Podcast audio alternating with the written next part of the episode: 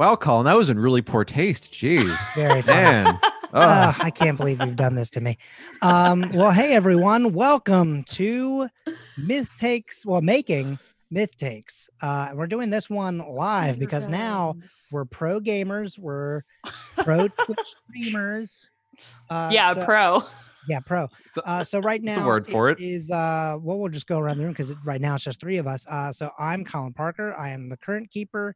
I play a bunch of NPCs. Uh, I'm currently cosplaying dressed as uh, Dr. Hank Mansfield. Um, so you'll check out the nice, you know, uh, salt and pepper look that I got going on and, and everything in the lab coat. Uh, and then beneath me is Morgan. I'm Morgan Spatola and I play Allie and I am cosplay as Allie. And I can't talk because I have these fangs in, but we'll see how long they last. Right? uh, and then next to Morgan slash Allie is Alex. Hello, Alex. Hello, my name is Alex, and I'm cosplaying as Buck in the winter arc where he had his winter cap and also a field jacket. oh, Very good, very okay. good. 'Cause I That can't works. yeah, because I I, like can't find a winter suit or like a, a suit. Uh, and Graham will be joining us very shortly. Uh, Graham uh, was getting back from seeing his mom uh, on Mother's Day here. Uh, so happy Mother's Day to those of you who are mothers. Um, I clearly am not. Um, I'm a mad scientist, and uh, anything that I would be mother to is something that we would probably take on in this show.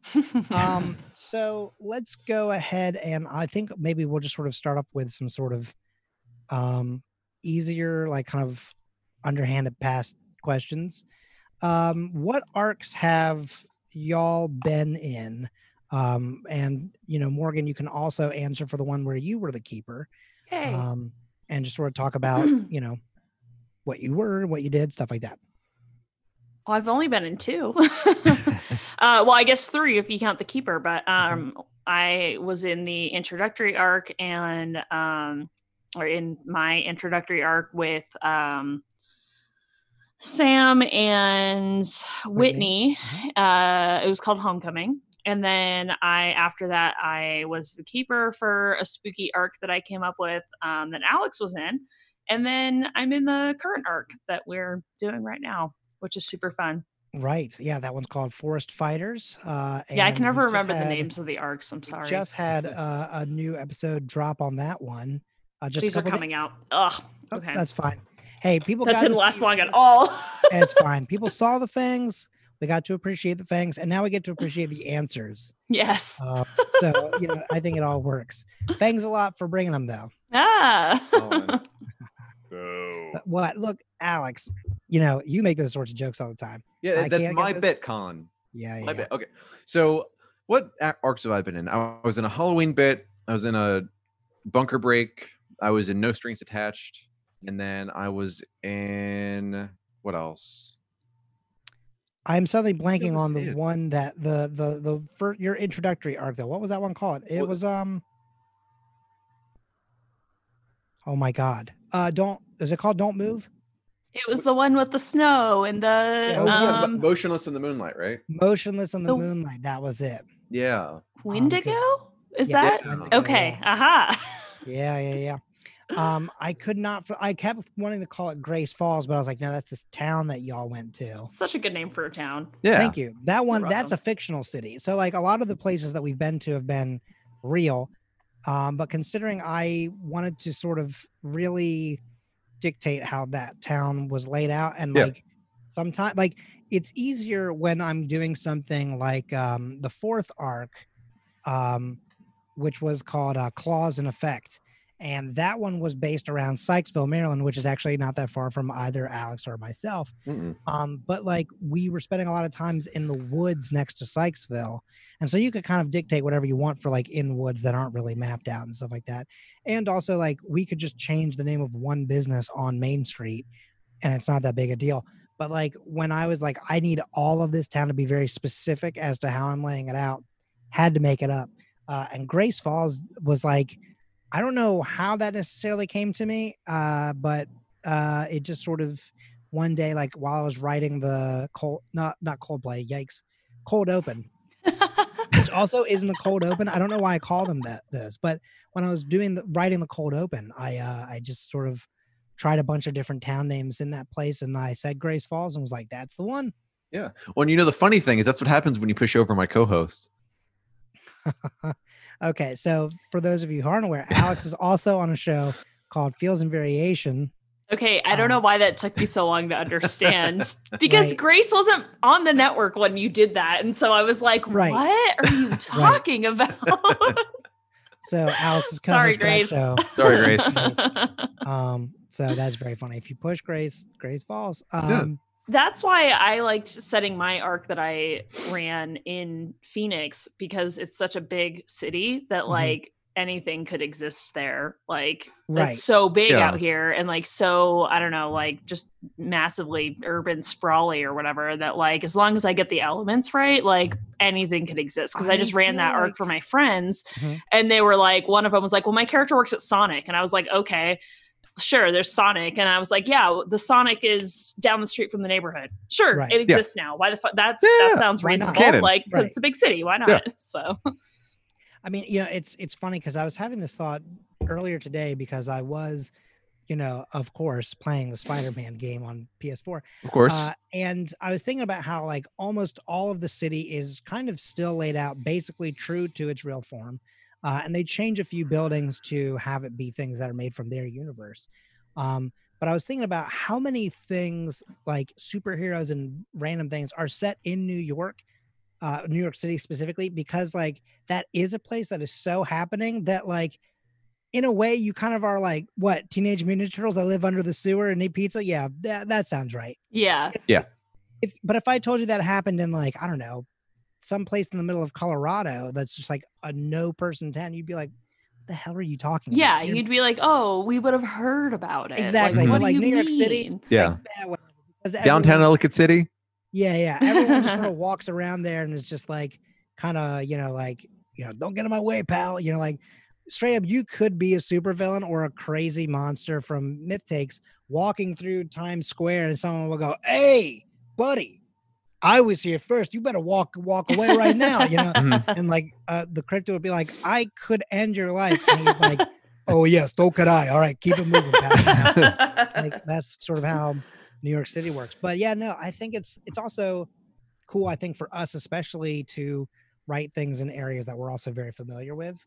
Um, writing for Kansas for uh, the very first arc that we did was difficult and like weird. I had to, like, Yeah. look at the town and try and figure out what that area was like because yeah yeah. I knew not I've never been to Kansas. I've never like figured out anything for it. So I had to really take these things ag- into consideration. But like Sam was like, nope, my character's from Kansas. That's where he goes to high school. That's where he does these things. I was like, all right. I mean, I'm not going to tell you no. You know what I mean? Like you have a strong connection with your character. You know, like Yeah. I'm not going to say, uh, you live in Virginia. You know, um, Because I can drive there.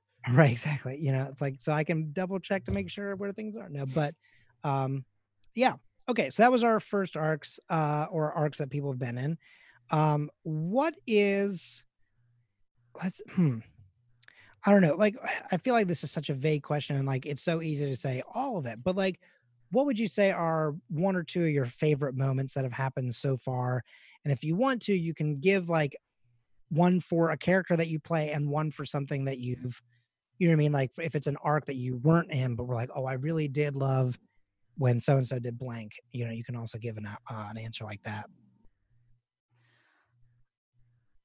I okay, I have a lot of favorite moments from the arc that we're currently doing, Mhm. but I don't remember where we're at with publishing, so I'm just like not going to get into it because I don't want to spoil anything. Mhm. um, but well, actually, I think one of them happened on the last episode that just came out where um, Taylor like let slip that he was a fairy and Right. then he was like he like turned to Allie and was like how did you do that? And it's Right. just like I don't know it's just like really tickled me because like I could totally see that happening. I'm just like wait what the fuck? Like uh, why do I trust you so much? Right. you know and then she's like yeah that's what happens. I'm sorry. Like Yeah, Um, Taylor and Doreen had done such a good job of keeping that a secret, yeah. And then like and like even throughout the arc, and then the second that they were around, y'all just sort of said it, and Doreen was like, yeah "What are you doing?" It's like Mhm.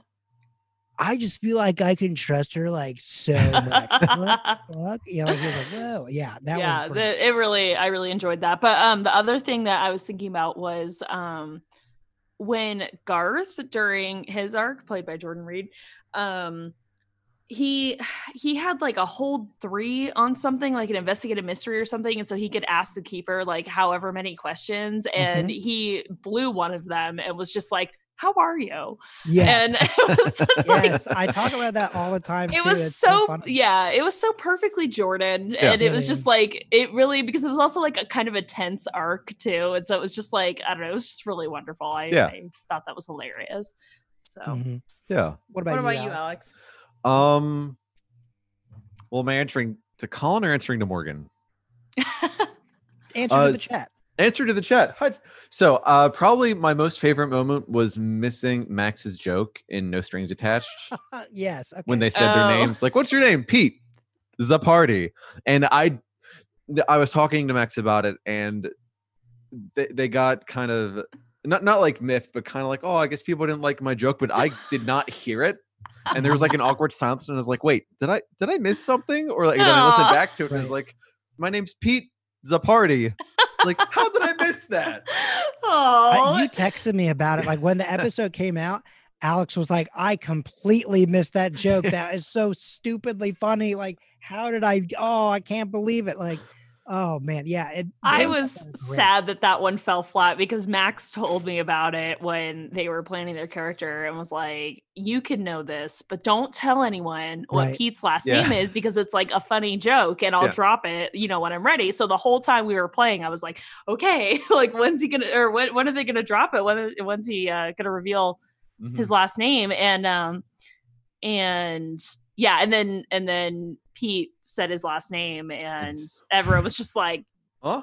I was I like, oh, Pete, but what, what's, what was the re- rest of it? Unfortunately, like moments like that are are very easy to happen in podcasting, and I think even in especially almost in actual plays, because sometimes people all talk at the same time yeah. um like there was a moment in this current arc where morgan and i made the same joke at the Oh, same yeah. time but i didn't hear morgan say it because i literally said it like i mean it, if you hear the recording we have like a it's like a half a second off It's so synced up. It's- It's it is- weird. and that Yeah. wasn't even like that. I didn't even move anything or change anything. That was just like when we synced everything up with clap syncs in the beginning and like when the audio actually plays through, we were, I mean, it was like same voice type of situation. And Graham only heard me say it. Yeah. Uh, and so Graham was like, calm, that joke is so good. And then that, then I understood why Morgan was like, Yeah. and at the time I thought Morgan, because Morgan had made a joke about three out of four things, and I made the, the last one. So I was like, I do feel bad that like that he seemingly only liked the last one. But we did both think it. So you know, and I Yeah. know. I guess it's a real case of synchronicity. ah, yeah, Um, it was that was awkward, and I was like, well, this is uh, maybe my audio cut out. I don't Graham. know. They'll they'll fix it in post. Maybe Right, it's just yeah, yeah. Graham. Who knows? Yeah. What, what I was just like, oh, I, I should just delete Morgan's audio, and make it sound like mine. no, I wouldn't do that. Wouldn't you. be the Um, first time. it- no, that's not true. I only cut out jokes, I think, if they are something like, for example, one time we had a callback to something that actually got cut from an episode for time. Mm, Um, and it was like a, a mat, it wasn't a matter of like character choices, it was like us talking to each other. Um, like someone had made a joke at like the very beginning of an episode, you know, like just like in the in the chat, not in the chat, but like us talking. Um, and I really try not to cut too much of like dialogue or anything like that, or us shooting the shit or whatever. But like sometimes if it's a difference between an hour and 10 minutes and an hour long episode, I'll cut some bits here and there um, that are not necessary or um I mean also like I cut out the, the moments where someone starts to say something and says, No, I don't like that. I, hang on, I would actually probably say this instead, you know, and then we Yeah. try again. Um, because I think it's also this is a it's a real I mean it's an act, you know what I mean? Like we sometimes start to say something like we would say it, and we go, Oh, my character wouldn't say that. My character would react differently. And I have to think about that for a moment, you know? Um, but yeah, I I think some of my favorite moments. Uh, one of my favorite moments was uh, I have two for for Morgan. Uh, one of which was just more of Morgan's reaction to something, but the first one uh, was uh, in the most recent arc. There was a kind of like weaker minded, you know, male character. Well, most males are weaker minded, but um, Allie, you know, really kind of like had a hold on him in particular and was making him do things and he was kind of struggling to fight against it but then he would do these things. And morgan said that's right here's here's my favorite thing though. I never could tell if it was morgan or Allie who said it but either Oh. way it made perfect sense which was i love making men do the things i want them to do. And I was like- i mean that tracks but i was just like don't know which which of the two people said that but it, it's it's almost like which of you said that? Yes. Yeah. um, I just- or- I don't like. Okay, it just keeps happening to men. um like I feel like if you know there were some meddling women NPCs, that might That's true. happen as well. But since it's happened to two, you know, I guess weaker-minded men in Mhm. this case, I was I was really getting it. I, I also I you know that is actually something that I've also thought about. Like I sometimes feel bad about this, but like I I do put you know obviously female NPCs into stories, but I can't voice women very well. You know what I mean? Like I only have so many female voices, um, so I I frequently go, but uh, like kind of I have a few more male voices in my repertoire, so it's a little easier for me to like throw one of those out. Um, but I felt uh, like it's like pretty evenly Mm. spread. Bad. I mean, I'm not gonna go do a No, spreadsheet on it, but you're fine. I mean, I I think that it it it I think it really depends on the arc. Like some arcs I think have been very even. Um and the very very first one I think there were really almost no NPCs. Um the very first arc was pretty much like your dad, Mhm. uh Officer Riggs, the main gargoyle villain, um and then oh and then one other cop. I Mhm. forgot about that. But like that was it. It was like it was Yeah. basically all just like people are hanging out and you know chilling and talking. You know what I mean? So it's like uh it was mostly the characters I mean speaking to each other. Yeah. So like there wasn't Mhm. a lot of uh oh, oh okay hang on. There were also the NPCs that were Sam's band. that yeah, were Yeah, a that's right. of him being like, You guys gonna do this song? Hell yeah. I was like, "Uh, I'd really like to. You know, like just like me just like yelling at random lines. Uh so good. Um but yeah, so I like that moment. I also really loved that you laughed, Morgan, for like 10 minutes at Tim sells insurance. yeah. uh, Morgan lost. I mean, we all laughed pretty hard, but Morgan just continued to laugh, and it was Mhm. very pure and very wholesome, and I loved it. It's It it's was good, good to moment. see. It's really great to watch. You know, people have those kinds of reactions in moments. Um, I this is actually more off air, but like I loved Alex's reaction to the fifth arc, No Strings Attached. Mhm. Alex had a lot of the feelings and thoughts, and we can get into that in Uh-huh. a second if you'd I like did. because there's a lot going on there. Are you sure? But Alex, 'Cause I don't remember like- them. Alex had so Alex came to me and like had tweet, not tweet, sorry, texted me like 30 texts in a row. and Was like, like while know it was going down too. Like Yes, I yeah, think, while it was I think, down. I think I Buck just died? died. What? Yeah. Like, do I need to roll a new character? yeah, and there's so many things happening. But like the thing is, like to me, I don't know. It was it was good because it was also a favorite moment of mine because it's Because nice. you're a to see- terrible person. No, I, it's more of it's nice to see the investment in the people and in the show, you know. And like it was one of those moments where I was like, Alex is like, Alex is on board. You know what I mean? Because like Alex wants to know what the hell is happening. You know. Yeah. Um, although uh, your reaction to basically anything in your first arc, uh, Alex was great. Like almost everything was kind of just this like deep sigh and like, okay, I guess I got to deal with this now too. I love so- Buck. Yeah, Well, I Buck mean, is it's- great. Well, Buck you, is it- so stressed out. it- it- yeah. it- it- if you've dealt with Hank and Lucy as much as Buck has, you would be like, "Oh, fucking fine. All right, let's just do this. It's not gonna go any faster if I don't. All right. yeah. Right. He's Uh, like a team player, but like resignedly so. Right. Yeah, because he doesn't have any other. Because he gets paid to do so. Right. Yeah. Right. um and uh i also love that one of my favorite moments of the entire show though so far has been when garth needed to keep people out of the way because there was like witches on the loose and stuff like that, and was like trying to keep people safe. So his idea was to record an anonymous video, Oh, yeah, yeah, that was like so the voice good. changer, and like, uh-huh. but then couldn't figure out how to turn off the camera at the end. that whole scene killed me. It's like Yeah. it's like a minute and a half long of just Jordan going, "People of Massach- uh, Mass- Massachusetts, you you better stay indoors or I'm I'm gonna get you." You know, like, and it's just like it's all so vague and just like bumbling through it. So funny, and then also, or else, how do how do I turn? Is it this? But no. Oh God. Oh, there it is. You're like, oh, so, and that again, that is also very Jordan. Mhm. yeah. Um, so loved all of that. Um, okay, I, I'll stop asking questions. Um, if if either of you have questions, or if I, I think we may have had a question or two. Switching bring it too. glasses. Any questions to the chat? nope, not yet. not yet. um, So I Are these guess canonical glasses, or like, sorry, these Well, are just these are mine. These are not canonical. They can be. I don't know. She wears hipster glasses, so well these are both canonical and uh quite needed. yeah, necessary. these, these are my actual glasses. These yeah. are my glasses, so I don't get a headache staring at the computer screen right now. So These are so I can actually see. So since so I'm the only person who hasn't actually done an arc. So I guess my question to you two is if you had more time to prep the arc or if you had more time to develop while recording, what would you have done differently?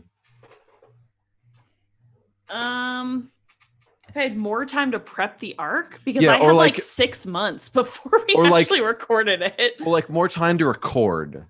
Like uh, were like any Oh. avenues you didn't get a chance to explore, anything that like maybe the players didn't actually go into and you had prepped this whole scene out and then it just wasn't ax like gotten to at all.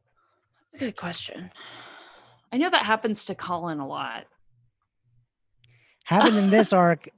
Yeah, Immediately. we fucked your arc up, and I'm sorry, but It, no, it's totally okay. We we made it work. I had to jump through some. I had to jump through some hoops on this one, but you know, I think that that's part of the magic. You know, like you keep me on my toes and I keep you on your toes. yeah. Um, but yeah, were were there any avenues or like any clues that you had sort of written in that maybe you never got to because either people didn't ask for or didn't look for them? Or I don't know. I'm trying to think about it. I've got my notes right there, so I could pull them out and look at them. But um, I think I managed to weave in everything that I wanted to. But I Yeah. think um, I wish that I had made it longer. Like there were some things that um, that like I ended up stalling us for time because I was like, oh, we can't get there yet. Like we need to do, you know, like it's too soon before you guys to go do this thing, you know. So um there was that. And then there were some like troubleshooting things that like that I think I probably should have foreseen. Um for instance, uh Pete wanting to blow up the entire house that had both the victims and the monster in it. Mhm. I've forgotten about that. Yes. Yep. Oops, I was so scared that that's what was going to happen. I was like, no, please don't do this thing. Like, I don't want to have to describe that. Um, and uh, so, you know, that was something that I guess I should have imagined that was going to happen because I I played that arc with some of my friends actually recently. Oh, I already said that. But Yeah. when I was playing with my friends, they did the same thing. They were about to fucking light the house on fire and I was like, "Why does everyone do this?" I was like, easy. ob- I was like, "Obviously, the Easy- victims easy are in the monster's lair. Like that's where why, where would the victims be other than where the monsters camped out? Like that seems so obvious to me, Mhm. but everybody else is like, "Kill it with fire." And I was like, "No." I mean, Don't I also kill people. It, there, I think sometimes it can be easy, especially in like heat of the moment. Um, Mhm. I think sometimes it can be easy to sometimes forget that there might be victims Yeah. involved. Yeah. Um, but also, you know, I also think that, like, and again, I'm not saying this is anything bad about uh, any of the players or anything, but I also think that it reminds me a little bit of um, the Adventure Zone in their first arc. I think sometimes it takes characters a little bit of time to sort of find the good guy in them. Yeah. Because I think sometimes it's very easy to say, well, we'll just blow it up or we'll set it on fire or, you know, we'll you know, maybe rob the place or whatever.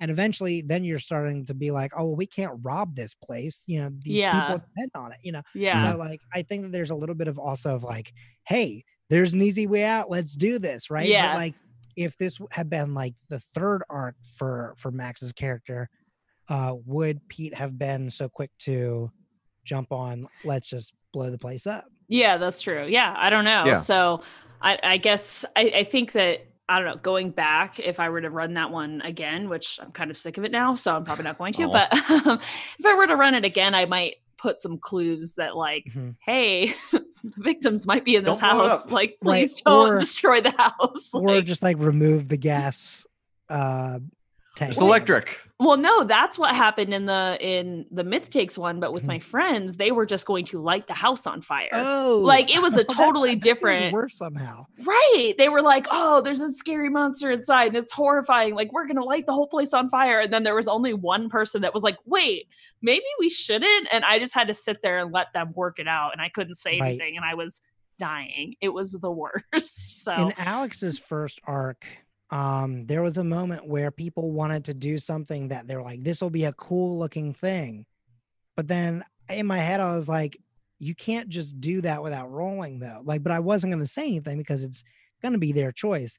But then someone finally goes, wait a minute, wait a minute. If we do that, would we have to roll for it? And I was like, yep.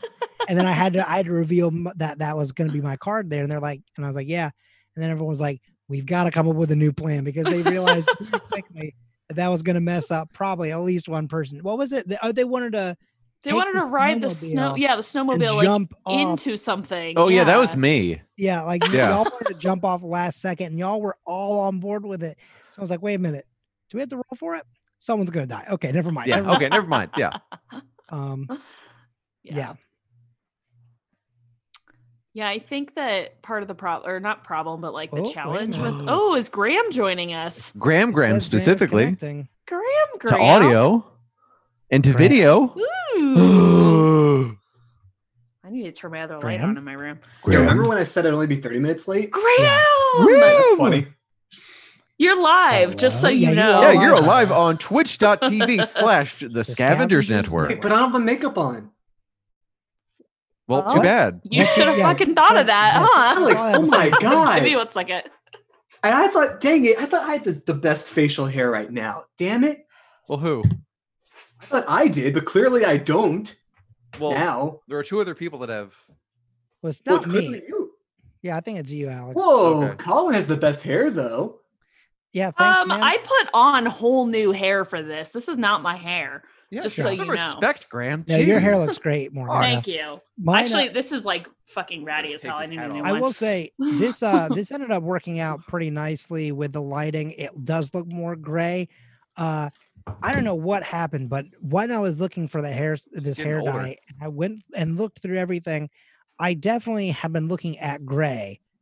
And then I did a few other things and then I came back and then I ordered and I did double check the Amazon order. I did somehow accidentally order silver. Oh, Um I mean, it looks it looks that of- silvery. Yeah. the thing is, it does, but like, let me tell you, up close, it looks metallic as fuck. But like, Robot luckily- hair. Luckily, like the lighting, and He's I got a think vocoder. you know, that sort of helps make it look a little more salt and peppery. Um, I was gonna try and do my beard a little bit, but because there's so much exposed skin, I thought that it would just make my skin look white, Yeah. which would look Good weird. thing you didn't, because then you really would have been a There's robot. Graham. That's not Hi, Graham. All right, well, Damn, while Graham is figuring out his cam, maybe There's a joke in there. There is. Oh, okay. Well, we'll continue on without Graham for a moment here.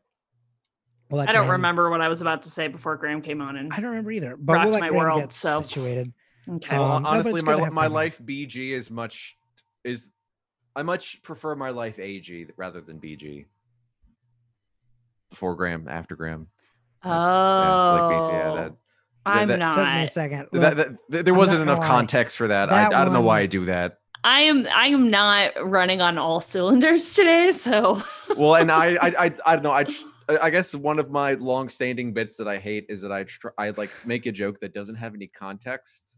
Or sometimes like or have a punchline. Sometimes it doesn't have legs, and Yeah. Alex is just like, "I'm gonna stick this wheel under it. Hopefully that'll make it go." I'm gonna push it down the hill, and see how far it goes. The amount of times that, and like I've I've only cut this out of podcast just because like it gets to a point where, um, I feel like, oh, sorry, Graham joining in has changed the formatting of this Zoom call. I'm gonna change uh, how we're lined up here a little bit. oh, it doesn't look bad on the No. Yeah. on the thingy Oh. thing. I just wanted to edge over just a little bit. Well, maybe. Uh, okay. Well, yeah, it won't let me like do halfway in between those two spots. So I will just have to deal with it being slightly off looks- center. It doesn't Um, even look off center. Oh, it does. It, for where? Well, maybe it's just OBS. Anyway, so um, we're talking about not firing on all cylinders. And not firing Graham yet. Um, well, let me tell you something. Sometimes in life, Rip it and rip it, baby. you just need a little pick me up. what? Which way? There it is. Are they giving us money for this? Try Dr. Hey, Pepper. what's that? 23 Are they- flavors. That? Are they One sec, one giving us money for we're- we're this? doing a bit, we're doing a bit. No. Okay. Look, Graham, If Mason Graham, could Graham, do you have like a like a xylophone or something? if Mason can spend 50 minutes uh doing an advertisement for Raycon, for Raycon, you're gonna do Dr. Pepper. getting, yeah, I'm gonna get Dr. I he- Colin, look, this do the is, bit. Here's my thing. we're doing here's like the my promise to Kickstarter you. thing. Come on. Yeah, we will. Here's my promise to Shall you. go get my oh, I will find a way to get Dr. Pepper to to. Uh-oh, Graham's gone. Oh, we lost Graham. Oh, I will find a way to get Dr. Pepper to like sponsor. I lost something. everyone. Oh lost no. everyone? oh no! Oh God, it's oh all no, it's just Colin and I. Alex, quick, Back what to do how we it do? started. We're, we're doing a bit. start. All right, one, two, three, four. Am I back? Yes, you are back. Okay. This is the back. ad break. Oh, Graham's back. This is, you know what? This is going just like an episode. Of There it is. Myth takes. Oh my god! As soon hey, as I, Graham. literally as soon as I plugged in my camera, my audio just completely cut out. So I'm like, well, that's not good. Oh, so sorry. Graham couldn't hear us at all during all that. That's interesting. no, no, Well, no. good because we said a lot of. oh, Really we bad were talking about, about you a lot. I mean that that's fair. I assume this. So many It's mean fine. things said to you. I like that my name. oh, is I didn't Graham say anything mean. Oh, I did. I under- okay. Morgan, I understand you. Colin just probably ah, it's the usual from him. It's fine. I love Graham. Don't don't let Graham fool you. He's a tattoo of it, like like. Yeah, That says I love Graham on your Yeah. back. it's Yeah? a it's a tramp stamp. oh, Nice. lovely. Got, it- Like, got on my I'm lower back. honored. Yeah, no, it's in um, Helvetica too. Comic Helvetica standard, or just no, no it's Comic bowl. Sans. Ah! Graham. Um, so we've already answered these questions, um, but just to make sure that you know we've got it here on the stream and everything. What character do you play? oh, that's right. this is Myth Yeah. That's right. Hi guys, I'm You're Graham. like, what am I voice- doing here? The only I voice podcast you're on, man. Come on. I'm sorry. I just got stuck in like I, I, I was driving, which I know is illegal right now. I went outside. Yeah. It's Uh, not illegal, but yeah. uh, feels illegal. Um, I got stuck in the worst Such a traffic. bad It was terrible. But hi, yeah, I'm Quarantine Graham. traffic. What? We'll continue. Keep, keep going. We'll Oh, Alex, continue there's. Uh, always traffic near Towson. Don't don't try and front. no, it was on Yeah. 70. It was going from Oh. 70 to 495. They completely shut off the um the ramp getting off of 70 onto 495. I had to take the full detour to the park and ride. Weird. All right, hang on. We're, we're getting so Okay, we're- inside baseball on we'll talk Maryland about that. traffic. I Yeah, got we'll Talk about talk nut Mar- sack. Maryland traffic. Let's talk about Hey, you too? baseball. That was very good, Morgan. All right, so you play Lucy. Um, I do. What gonna arcs this. have Sorry, you guys. been in? Uh the um the Salem Witch arc and the most recent one. I think it's current, currently airing. Yes, so you've been in Shit. Forest Fighters and oh, Yeah. crap, what was the second one called? That was called The um, Salem Witches. No, no, no, that was not what it's called. You're just obsessed with the Salem witches. That's Yeah, because we got to take them out. well, I will not rest. I can't tell if that's Yes and no. Graham or if that's just like Lucy's bit. Like, is that what you really think, or is that just like you really? I being think it's Lucy? both somehow. Spellbound. Oh no no no no no! That that's Lucy. Lucy wants Okay. to kill the witches. I could care less. I think witches are cool. Graham Spellbound speaking. was the name of it. Spellbound. That's right. Yep. That was the name of the arc. Um, that was also where we met Terry. Um, yes. it Aw, is. Terry. Terry's Oh. cool. Larry. I can't wait till the next iteration. Yeah, if you think about it, yeah, there the next Airy will be something. Yep. Um, You maybe know, next, yeah, I was gonna say maybe next we'll have Mary be involved. you know, My other was a- meatball is a meatball. That's What? awesome. It's backwards. No, it's it's No, it's fine. for us. What? It's normal for us. Is that us. an Italian your thing? webcam it is. No, that's, it was- uh, they said this. Takes. Look, it says myth takes on it. Oh, they nice. said they. S- Is that an Said my Italian thing? I mean, I gotta meatball. ask. They said this on an episode, Yeah. and I thought It it was was, so the- the fucking first funny that bonus I made bumper stickers and I brought them to PodCon, and I still have a bunch of them. So I will if buy one of those. That's amazing. You could just have one. Send me your Okay. address, I'll send it to you. Okay. Yeah. So Here it is. It is Fort. No I'm kidding. No, uh, I, Six I won't dox you. five. I won't dox you. Um, I have moved. I have. I will move again, sir. I have a whole stack of them. Nice. You moved again? I no, will not not to. since he most recently. Colin doxes Okay, me. good. I liked your current house, which I assume Yeah. is your current house. It was Did you wait? Did were you at the new house? I think The Yeah. townhouse? I went. I think I went to the housewarming. I brought wine. Or was that the house cooling? We're talking about Maryland stuff again. Yeah. All right, you're right. I'm Enjoy- sorry. enjoy your nutsack, you're fine. Morgan, go back to to eating your nutsack. Um, so Hey, I already made that joke. No, I know. I'm just I'm I'm. Or did you not hear that? I Did we- heard Did it. we I'm make the joke at the same time because we were so well synced together? Oh Graham. God. God, Graham. All right, this is Yes, exactly sir. how Myth Takes goes. So this is literally making mid takes. No, uh, Graham. So you've been in those two arcs. Mhm. What would you say is a favorite moment of yours for Lucy in Myth Take so far? Oh. For some reason, I had a lot of fun. Uh, this should have aired. Did this air when I met when Lucy met Jane? Or is that about to air? Lucy has met Jane, but it hasn't been like not all the information is out there. Okay. You got to Jane the is. house though in the Yes, you- episode that you- just Okay. aired. Yes, you have So gotten to the interviewing her in the forest has Right, aired. so you exactly. So Okay. you've interviewed her and stuff like that. That yeah. was my favorite. I had a lot of fun with that. That was really good. it, one of my favorite moments was just her going um to Lucy, you, that is you sound kind of like Ted Bundy, but um, you know, like like some of the questions you were asking were just like so psychopathic, and it's like Lucy, Because you are know what? I didn't trust her. And I we'll mean, see yeah, if that helps me or not later on, of course. But you know, I just you, you- you know, I was not on the Jane train. Um, I was. Um, so Talk about uh, it later. yeah, yeah, yeah. We'll we'll have to come back to that someday. I'm um, so sad it's not aired yet because I just want to talk about it. I know, I know. I mean, it's been such a it was such a fun arc. It really is. So we've actually finished recording that arc. We've actually we're actually well ahead of schedule right now, which is great. I would love to actually start recording the next arc if possible.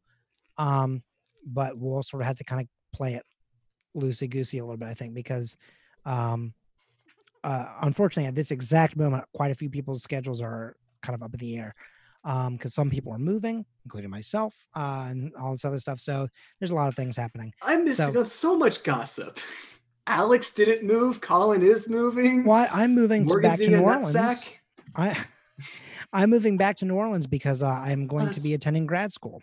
Um, okay, so you guys are gonna have um like in-person classes, or are you moving there to do online stuff? Well, it's we don't really know it, Okay. what's going to happen this semester. I imagine that at the very least, spring semester will be back in in Okay. person.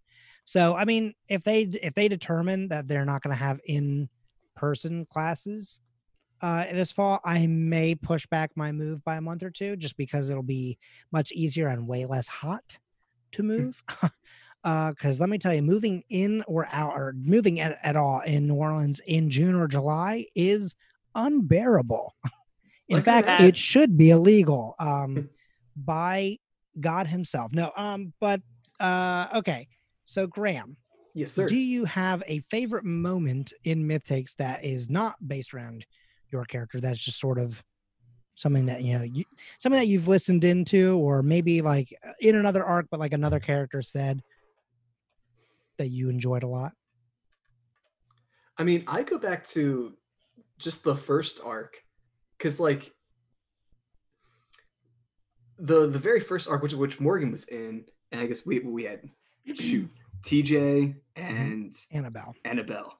Um, that was kind of just my my like introduction to just um Monster of the Week in general, and kind of just like figuring out or sort of like experiencing how these characters sort of work, how the world works Mhm. because like especially when they were introducing themselves like i went into this going like yeah i'm playing this cool battle angel that like beats stuff up and she's really strong and then like as people are introducing characters someone's like yeah my character's a nerd she just kind of like uses cameras and she's a normal person i go well how are you going to be useful what, what are you going to do and then like they all found different and unique ways to be like I don't know to to do the whole like monster hunting thing.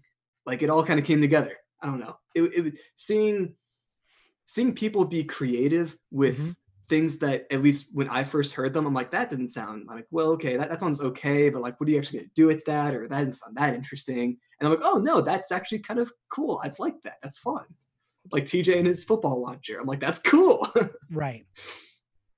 Um, yeah, I I think that we also have something a little bit unique in this show, in the sense that because we have a rotating cast, we can really explore a lot of different character types, but also, you know, we're, I mean, eh, I, I I think the game is perfect as it is, but we're definitely changing a few things here and there just to make it accommodate such a large cast, and also sometimes just us wanting to kind of have our own canonical bits and pieces. You know what I mean? See, Um, and that's so I think that that's a nice thing as well. I don't know how much I should say because things have yet to air, Mhm. but I wish that I had had more conversations, or I wish that Lucy had talked with more of the other characters. Now, those events didn't really present themselves because of how like things Right. kind of went down. Because basically, when Lucy shows up, shit kind of hits the fan. Right. Well, you know, so here's the thing, right? So I I can reveal this much as uh, uh kind of upfront, right? A lot of that arc changed kind of on the fly, and again, not a problem. Sorry. That is, it's okay. I feel like it was my fault. I mean, Not to name any Guys, names. but no, but the thing is like that. I mean, still, like, you know, I found a way to make it still work because, you know, I was like, I still got to get Lucy in here. So I have to find a way, you know, but the thing is, is that like there were originally written in some of those moments. And it wasn't until after we finished recording, I actually remember I sent Morgan a, a text and I went, I messed something up and I've just realized looking at it why one of the choices that I wanted to present didn't actually really happen and it's all because like because i was kind of moving things in on the fly things sort of happened out of order and all this other stuff and so then i tried to change something and then i realized that like i actually didn't present one of the moral conundrums at all that i wanted to present and that i think is okay because sometimes things just don't aren't perfect you know um but i was like you know what though we can make something like that happen again and with things like the bunker breaks, we can still have those moments where, you know, Allie can be going into the kitchen to get a sandwich and uh oh, Lucy is there to get her tea. You know, and now it's like, uh, well, we're in this space together. How are you? You know, Yeah, I So really wanted that stuff. to happen this arc, and I'm sad that it didn't because after the last bunker break, I remember listening to it, going like, "Oh, it's on! It's going down! How Well, dare you!" I- like I I- was Allie- so like revved up about it, and I was I sad would- that nothing mm. happened. No, go ahead. Sorry. I absolutely want Lucy to have a heart to heart with Noctis because I have a very interesting, or I have a very, I, I, mm, there's a dialogue that I want to have with Noctis that I think will be very beneficial to sort of like our characters' morals and what we're actually like trying to accomplish here. Well, and they're both there for the apocalypse, right? So Yeah. that's like Mhm. interesting. Like those two characters ought to talk about it at some point. Like, right. And Well, it's- fundamentally, they could be this. They could be serving the same purpose because Right. Noctis doesn't really know why they're here. They're just Mhm. like here, and it's like, uh, so I'm just gonna try to find my way. Where Lucy's Right. like, I am here to stop the apocalypse. I want to do everything I can to do so. Well, it's also funny though because like you know clearly like I want I Colin Parker want that to happen as well, but at the same time Hank has this real fear of putting those two together because of knowing how Lucy is about things that are not similar to her or that aren't human. And so I think there's almost this fear of like, is Lucy then just going to pull out her sword in the middle of the bunker And if there's just one wrong answer? You know? it- and that's the thing. It entirely depends on their answer. Because the dialogue would go something. The big question that I would want to ask is what are you going to do when all this is over? If we succeed, if somehow we accomplish what we set out to do, what are you going to do next? Mhm. I'm leaving. you better be doing the same. Right, because if if Noctis is there to bring about the apocalypse and Lucy stops the apocalypse and then Noctis is still there, that's a huge liability. So Exactly. So Lucy's Yeah. gonna be like, okay, so you helped us. We all stopped the apocalypse together. It's time to go. yeah. Hmm. That's really interesting to think about. Yeah. because like i feel like because noctis doesn't want the world to end like that's like the whole thing is that noctis was brought into the world to end it and then said no i like it here like this is nice and so i feel like noctis Right. might have a hard time convincing lucy otherwise like lucy seems like uh they have like trust or she has like trust issues or Yeah. only trust herself or whatever but like would be like oh yeah you say that but like as soon as i walk Right, away and like and I i, know you're gonna turn on me answer for Noctis, but like I think that this is kind of part of the first initial conversation that Lindsay and I had in that um introductory like episode, like in the prologues. hmm There is also this sense of, you know, that kind of question could be uh, like a big, uh, for lack of a better term, eye opener for Noctis because I'm not sure Noctis has thought that far ahead. Lindsay has probably thought of that for Noctis, but Noctis himself is, you know, very much still new to the world and kind of finding their place. And like that kind of question could have not necessarily an existential crisis, but that could be very interesting for them to have to go through and go, I don't know what I want to do. Mm-hmm. Never thought of it, Yeah. you know, like, and to watch that sort of happen in real time could be very interesting. So, Lindsay, if you're listening, spoiler, don't listen, don't, shh, don't, don't. Okay. But this again, this is a question because I mean, again, like hard and fast. That question applies to Lucy, Noctis, not so. I, I guess maybe Allie. I don't know where how Lucy feels about Allie. I'm Allie's just trying to make it in the world and Mhm. not piss anybody off is kind of her whole thing. and, so, and you're a, you're a half right. whatever human monster, Succubus. like s- which is you- you- you're half succubus. Mhm. which is like so like i don't know exactly i'd have to think hard about how lucy feels about that because like inherently I, I don't know you- you're, you're in that gray area noctis and lucy are way on one side but i mean like i and same goes with like a um shoot steph's character um Natalie. natalie natalie's the same way where it's like how do you treat regular humans that have an intrinsic Right. ability to tap into an unnatural magic source it's like well, how Right. ah, er. I have a head canon that Allie kind of like tiptoes around Lucy because like perhaps something happened out in the field one time or something because like Allie kind of has anger issues. Like she's usually pretty chill until like she gets up to here and then she's like, all right, you know what? Fuck all this. Like I am done. You're all going down. I'm kicking everyone's ass now. Like so I could just imagine her being like, I'm going to be very well behaved around Lucy. And then one time something happening unrelated to Lucy and her being like, Lucy, like, shut the fuck up and just get on board with everything right now or, or whatever, you know? So I kind of have this Right. headcanon that she like tiptoes around her because of that, like, and be like, oh, I'm sorry that like one time I called you like winged moron. Like, you know, are we cool? Like, can we just be cool? So, no I don't know. yeah, like, uh, okay, Um, great. okay. So I have one more question, and then I don't know if y'all have any others. Um, but I'll ask my last one here. Um, which is, and is something that I asked last year as well, but I'm just sort of curious.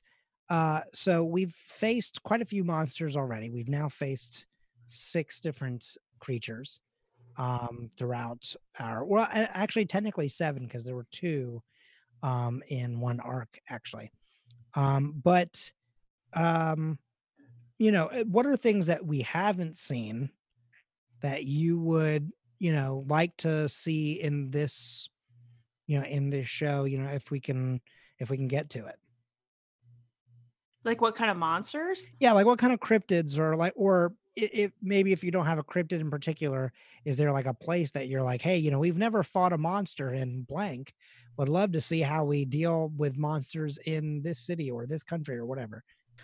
Well, I, I guess this kind of ties into the last question about conversations you haven't had with other characters, and I think this kind of goes into maybe go, delving more into the backstory of Hank and Buck, where there's like there's something there, and we've kind of touched on a little bit of it, but there's still like a whole lot that I mean, you and I have like worked out some details, but like there's Right. still a whole lot that we haven't talked about. So seeing some kind, I don't know how much we want to give away with that, Um, you could probably give away a little bit, it. a little bit. So like the at least from what I remember, like we met in a combat situation where people that were in our own teams were no longer there, and then we had to find a way to make it work and get out of that situation. Yeah, we like we like re reintroduced like I think that if I'm not mistaken, and I think we've we have spoken about it actually in the show as well. Um, Buck used to work for the same uh, department uh, of government that Hank uh, also worked for, which we also haven't mentioned yet, but I The have agency. a reason for that. Right. We always kind of jokingly call it the agency, but like it is coming up kind of soonish yeah. like not the next arc, but I think the arc after that it'll actually be addressed um and like finally kind of talked about and discovered. Um but you know, basically they were sort of two different parts of it. Yeah. And so for a long time Hank was sort of this kind of boss figure to Buck but like didn't really ever deal with Buck personally, like maybe once or twice almost in passing. Um but that was also back when Hank was much more vile of a man and was kind of you know sending people out to do these terrible deeds and uh, and sometimes bringing things back to do even worse deeds um you know and so i think there's a lot of conversation to be had there to sort of unpack some of that Yeah. relationship and like why buck still trusts him even after all this time i think is also an interesting But we'll dive into another question. But I guess it, it would be nice to see some kind of consequence from that mm. moment. I don't know if it would get into necessarily like a zombie sort of thing, but like I guess maybe Buck seeing more because I, I feel like Buck hasn't necessarily seen everything that Hank has done. Like he has an assumption, like okay, Mhm. so there's been this and there's been this and there's been this that I've seen. There's probably a lot more, but I don't know. But I'm just gonna assume that we're cool, and I'm just gonna do my job, and I'm just gonna keep this going as much as I can. But I have a question for you, actually, based on what you just said, Alex. Does Buck consider Hank a friend? That's a good question. You know, I don't. I guess I haven't thought. I guess I haven't been in the mind of. But I feel like this is like actor studio. How does it feel like being in the mind of this Can I- character? Like, Can, I please talk to speak Buck? Can I speak to Buck, please? All right. I'm knocking on the door. Nobody's there. Um, you know, I don't know if he really considers Hank a friend. I mean, def- certainly an associate, and but I wonder if, with how much they've gone through, I don't know if friend is necessarily on, on the table. Not like having, not like there can't be any kind of positive relationship there, and there can't be a deep Mhm. relationship there. This might be going into more homestuck stuff where you have like the different quadrants of a friendship. And I guess it's I don't know what you mean by Homestuck stuff. So yeah. Oh well, if if Max is watching, they'll know. Um, but I guess more of like th- there's a compliment there. Like Mhm, this character is one way, this character is another way, and they work together. sure. But they might not necessarily get along all the time, or things might not necessarily like work outside of the situation. But in the situation that they're in, it works, and that's why it's maintained. Makes sense. Makes sense. All right. So Um, sorry. Okay. I, I Yeah, something yeah. that you had just said made me think of that, and I didn't mean to interrupt, but I was like, that's fine. This is a, a good time to tie that in, but also I was morbidly curious. Yeah. Not like I don't consider you a friend. No, well, no, I think if if you don't, I would be a little concerned by this time. Does Allie consider Hank a friend? Hank needs a Can friend. we- No, kidding. Can we talk go to around the Ellie? room. Let's go. Let's go Allie- around the room. Desperately wants to like Hank and think the best of him, but he's challenging that a lot. I have a feeling that it's a lot of two steps forward, one step back. Kind exactly. situation. Like she's like wants to be supportive and like and like this man, but Mhm. he is a challenging individual. Is is what Allie thinks of Allie him. for being such a bruiser and just like a, I mean, truthfully, monstrous person, right? Uh, Yeah. But not like personality, but like you know, physicality and everything like that. She is such a cinnamon bun. Like she's Aw. like she's so warm and cuddly and friendly. And she then you say tries so hard. Yeah. Say something that's like a little specious, and she's like, "I will end your life back down," and I love it. There's like this great, you know, like dichotomy there. This Yeah. It's really fun to see like where her line is mm-hmm. basically. Like Yeah. like she'll try to keep it chill until Yeah. yeah. until the line is crossed and then she's like, "Okay, gloves are coming off, I guess. Like you made me do this." yeah can i can i write in in a future arc conversation between uh buck and Allie about like what, what do we do about hank like how, like how do you feel how do that you would be feel wonderful. Are there would love to retirement homes for for the mad Yes. scientists? mad s- villain ex villains Oh, Right. never mind. I can't. I can't say talk to that. I work on a lot of retirement homes. Oh. I was like, Were you were you planning on putting me one in Grant? oh no, no, no, no. But if, if you want, Your one, I hair's already silver. Yeah, I know. I'm I'm already going. Um. Okay. Sorry. So Buck. Nope. That's that's not your name. You're Alex. Alex. What you One were letter saying off. that um so i guess i guess painting more of the history between buck Mhm. and hank like go, going into i guess more of the deeds that hank had done and like the prior status between the two of them i guess one monster that i would want to see is some kind of consequence of their relationship together like Mhm. maybe going back to that initial scene i don't know if it would be I- I, think like maybe like a zombie situation like all, here are all the people that have died and you get to see them again would be a little heavy handed but I don't know Mhm. if there would be a way to like reference that a little more directly without going into without making it super heavy handed, I guess. But I don't yeah. know. No, I, I I feel you though. Yeah. Okay. Okay. Yeah. Hmm. I th- I think I have a way to work something at least close to that. Yeah. Um, if not that, uh, into the arc in question. So I'll I'll I'll make sure to make note of that. Follow up question. Yes. So, in a much earlier episode of Journey Under 30, we had an episode where it kind of went off the wall and we made a fake company that had monsters and um, Snolly Guru. Snolly Guru. So, how much is the agency influenced by Snolly Guru? I got to ask. Uh, probably not a lot because that was more it. of a joke, and this is definitely a lot more serious. Although we have had a snall a snallygaster. Sorry. It, it doesn't, no, it's not the same. Well, n- snallygaster was where part of S- Snally Guru came from. That's fair. So we've had. Wait, what was what's what's a guru? Where did the guru come from? I don't remember. Because we were trying to make it like a, it was like a Northrop Grumman joke, like Yes. taking two words. No, no, I meant what what creature was guru from? Oh, Is it just a guru? I don't know. We'll, we'll figure that out. We'll have to, we'll have to, Guru to you too. we'll yeah, we'll have to go check the tape on that one. Yeah. Uh, Morgan or Graham?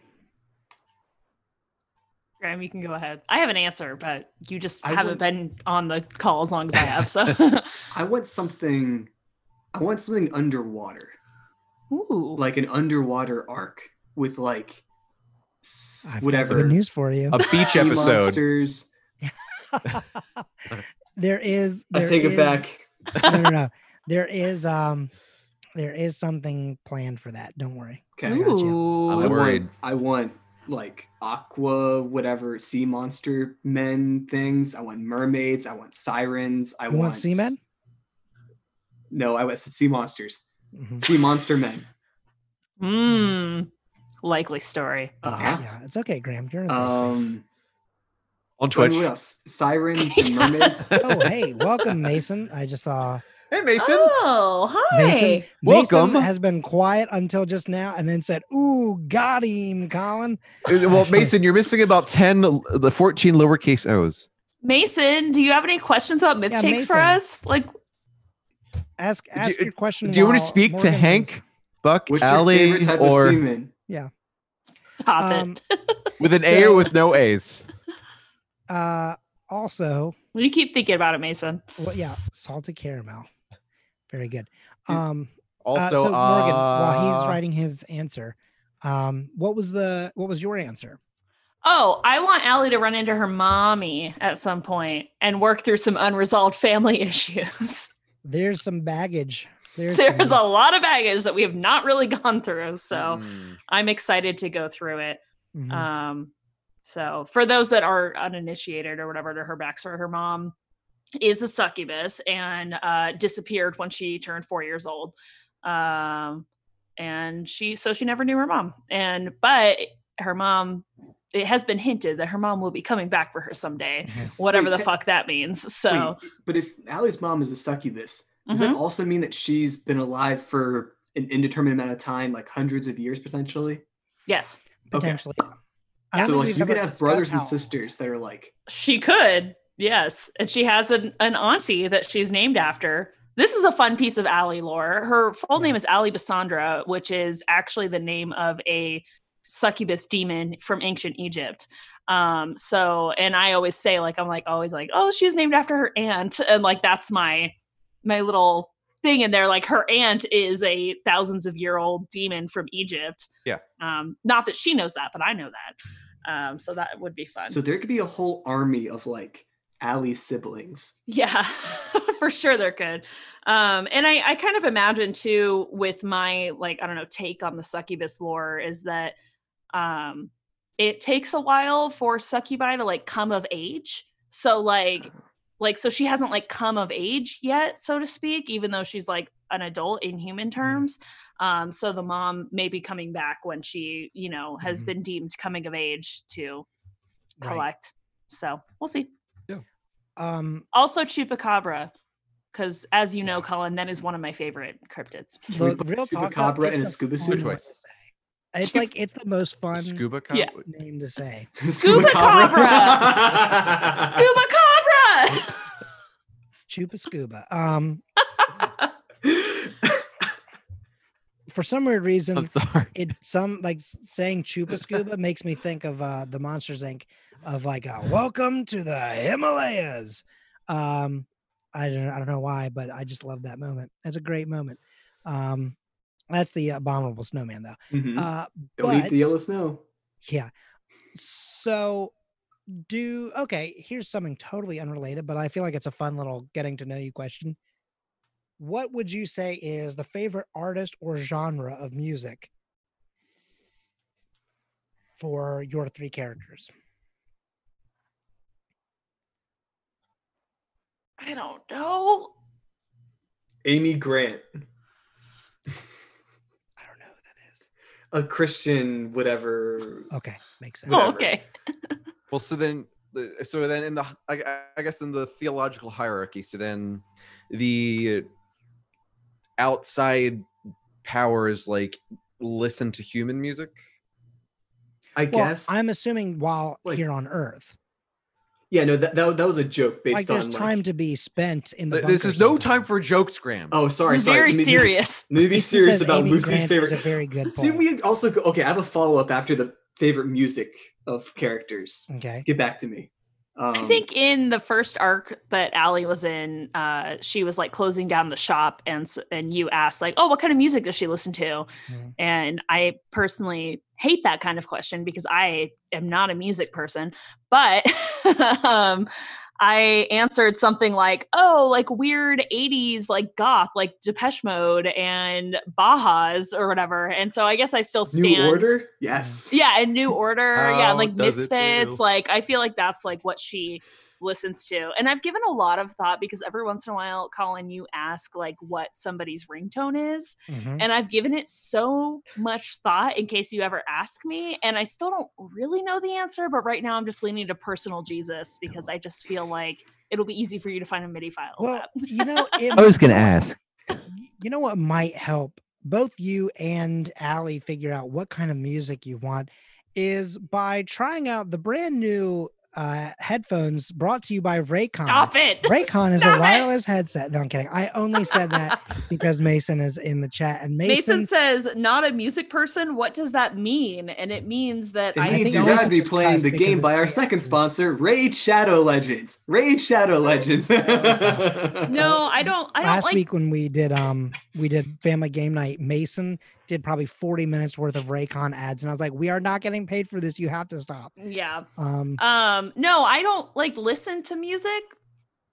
Like usually, so that's what I mean when I'm saying not a music person. So if you ask me like what kind of music I listen to, I just kind of go, uh, I don't, I don't know. Like, I don't know. There's types of music I like. I couldn't tell you what it is though, because I don't fucking know. So when you guys are all like, oh, this band and this singer and this reference and blah blah Right. blah, I'm like, I don't.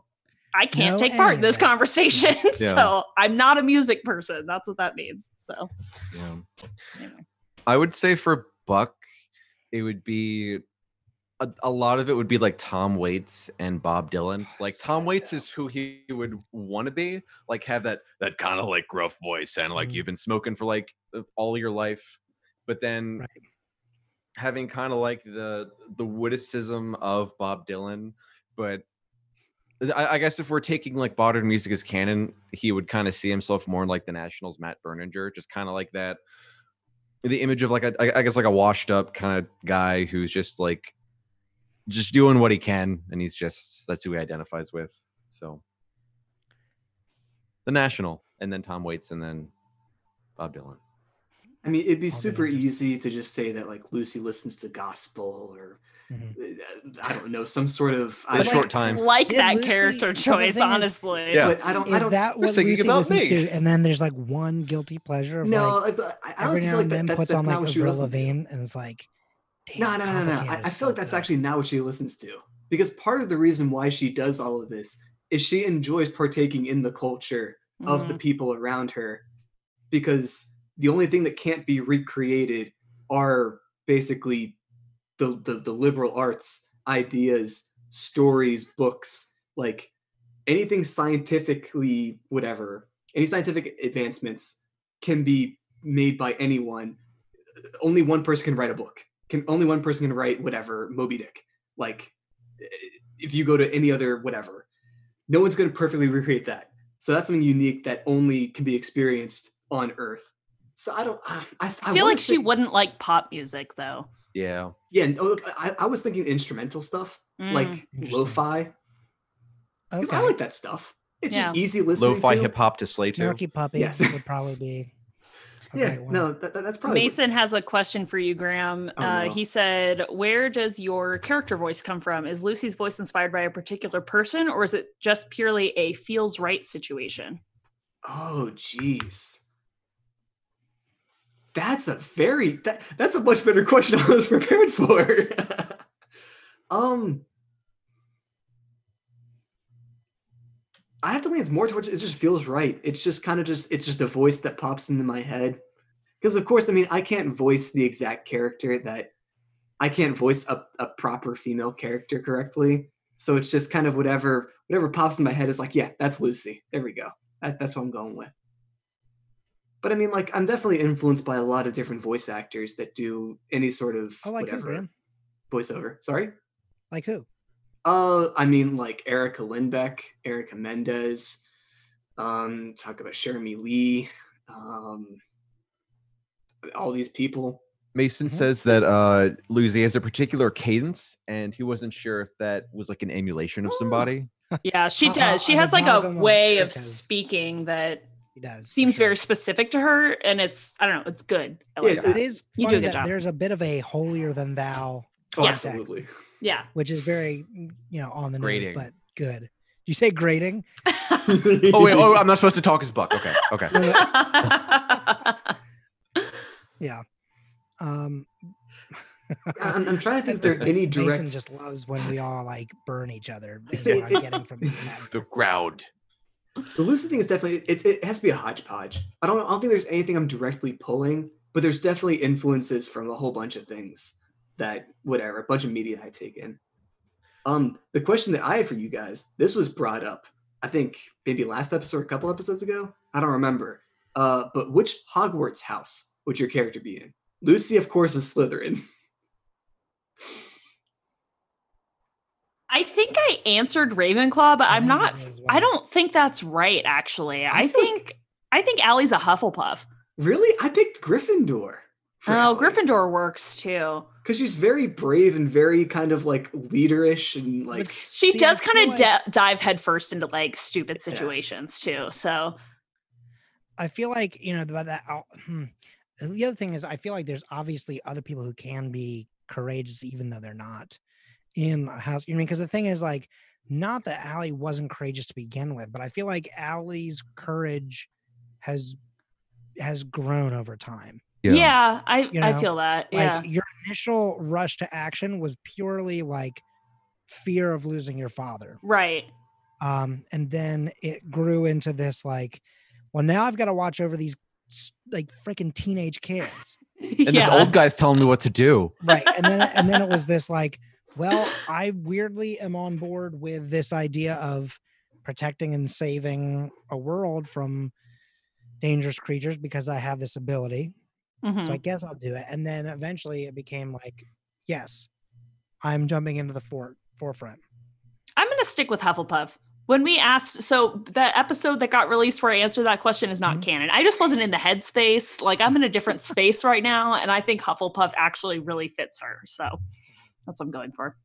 Ravenclaw when she did the BuzzFeed one, but Hufflepuff when she Right. did the Pottermore. Yeah. Yes, That's that's, exactly right. Yeah. Yeah. the Pottermore one is real. Yeah. Yeah. Mason said Buck? Riggs equals Filch's cool brother. Yeah. Riggs is magical though. How dare you assume that he wouldn't have strong no, he's he probably would would have bumbled his way Would be through the that sorting cop. school. Yeah. He was probably like, um, I guess Expelliarmus. Maybe. Oh God. I've Ready to throw off a dang foul and do something Aw, completely different. Riggs. I know. I miss him. Riggs is great. I think Buck would want to be Gryffindor, Mm, but would sorry, end. I was laughing not at Oh. you. I I I'm used realized to that it, sounded fine. like I was laughing at you saying that your character wants to be s- a certain way. It was well, I'm used to it, I Colin. No, we've we've known each other for like ten years. I'm used to it, man. It's it's. I was saying that Riggs was going to we're use a spell, and Mason said meatballs come out, and that's what I laughed at. Sorry, it was just poor timing. You're good. Sorry. So nope. Buck wants. Uh, oh my God, Buck would be Gryffindor. It well in his heart wants to be Gryffindor, just because he he kind of has this built-in perspective of oh I I should be a hero, I should be this, and I should be that. But then kind of acknowledges that he's not that, and then decides you know what maybe something something like Hufflepuff wouldn't be bad. They've got according to the Harry Potter Wikipedia, um, and this is Buck talking. They are the most inclusive. They value hard work, dedication, patience, loyalty. So I've just come up with an idea. This would be probably very difficult to do audio wise, but is he not Ravenclaw? we should get- the entire cast to get on a Zoom call in character So many people. questions maybe not necessarily like all at the same time but like have people like each one of us read out like about a different question in character and have us answer the sorting house questions in character and see what they get like you know like I like by- that. That'd Yeah. be because that would be fun because it would be so good to have someone go it's like hufflepuff what the hell? I've always been griffin i promise you i've always been gryffindor whenever i do these things. And then like also like just hank being like i gave up after the third question. This is- i don't understand any of this. They these did not let me in. what is a ravenclaw? A ravenclaw is something that you would use in like some sort of potion of some- some sort. I'm gonna go make a sci-fi gun or something you know um no but like i i still think it would be very fun Um, what was Hank like as a kid? Um, Oh, Colin, you didn't say what house you were in. Insufferable. I the thing is, yeah, that. So okay, so Hank. Here's the thing. I don't know.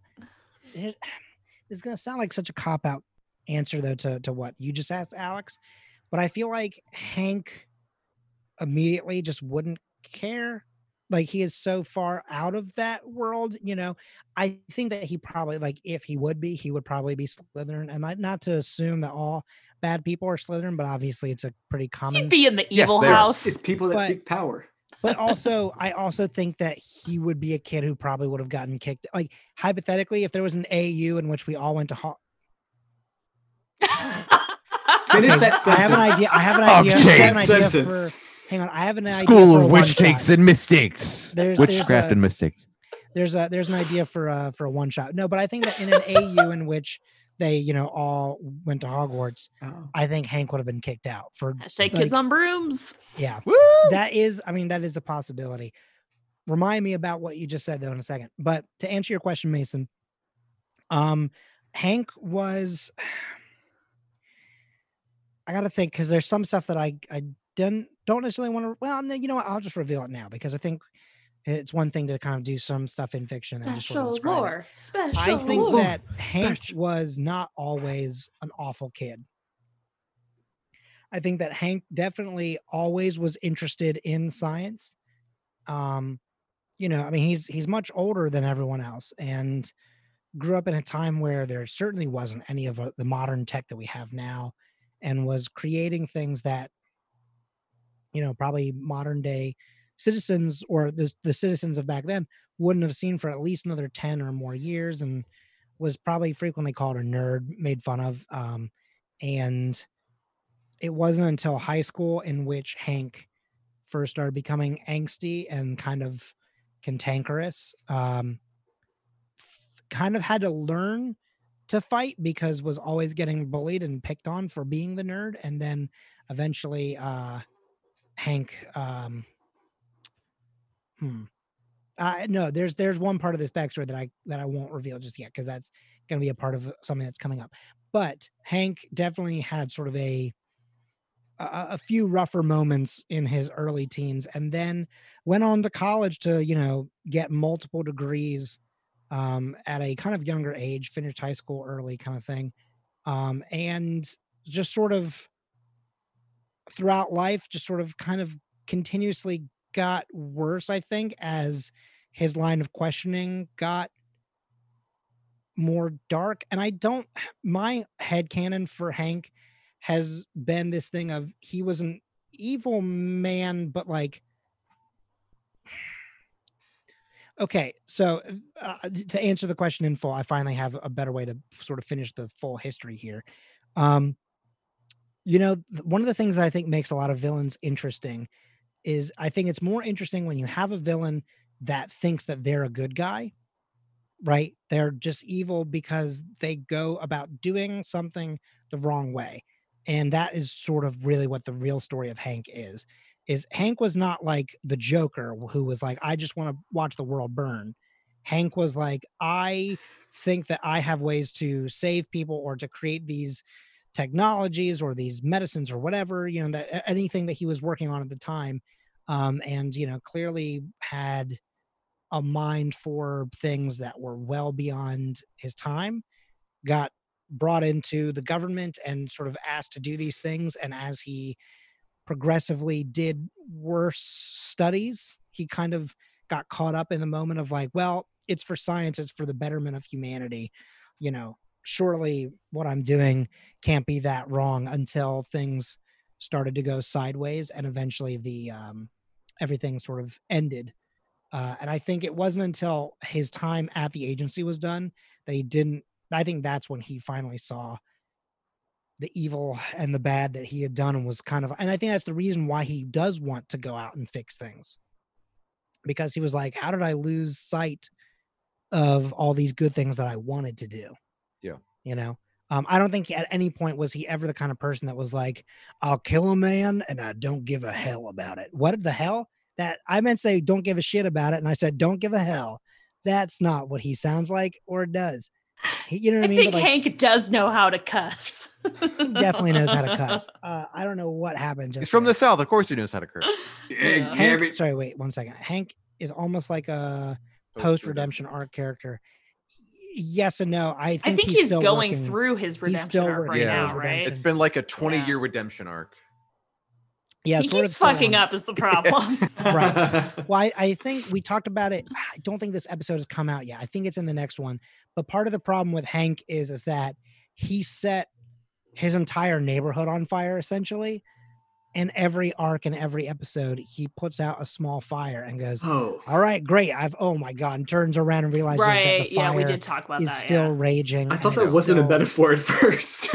No, oh, I mean it is a metaphor. When he metaphor. was in didn't actually- hospital, it Angsty set his whole neighborhood on fire. yeah, exactly. Angsty teenager set the whole neighborhood on fire. Well, when I was a teenager, face. I, on a dare, someone said you probably can't set the whole neighborhood on fire in 45 And I seconds. said, Yeah, fuck sure. you, I can. I said, hang on, let's start the timer after I get my chemistry set. And Hold then, my uh, Dr. Pepper. Hold, I said, hold my Dr. Pepper.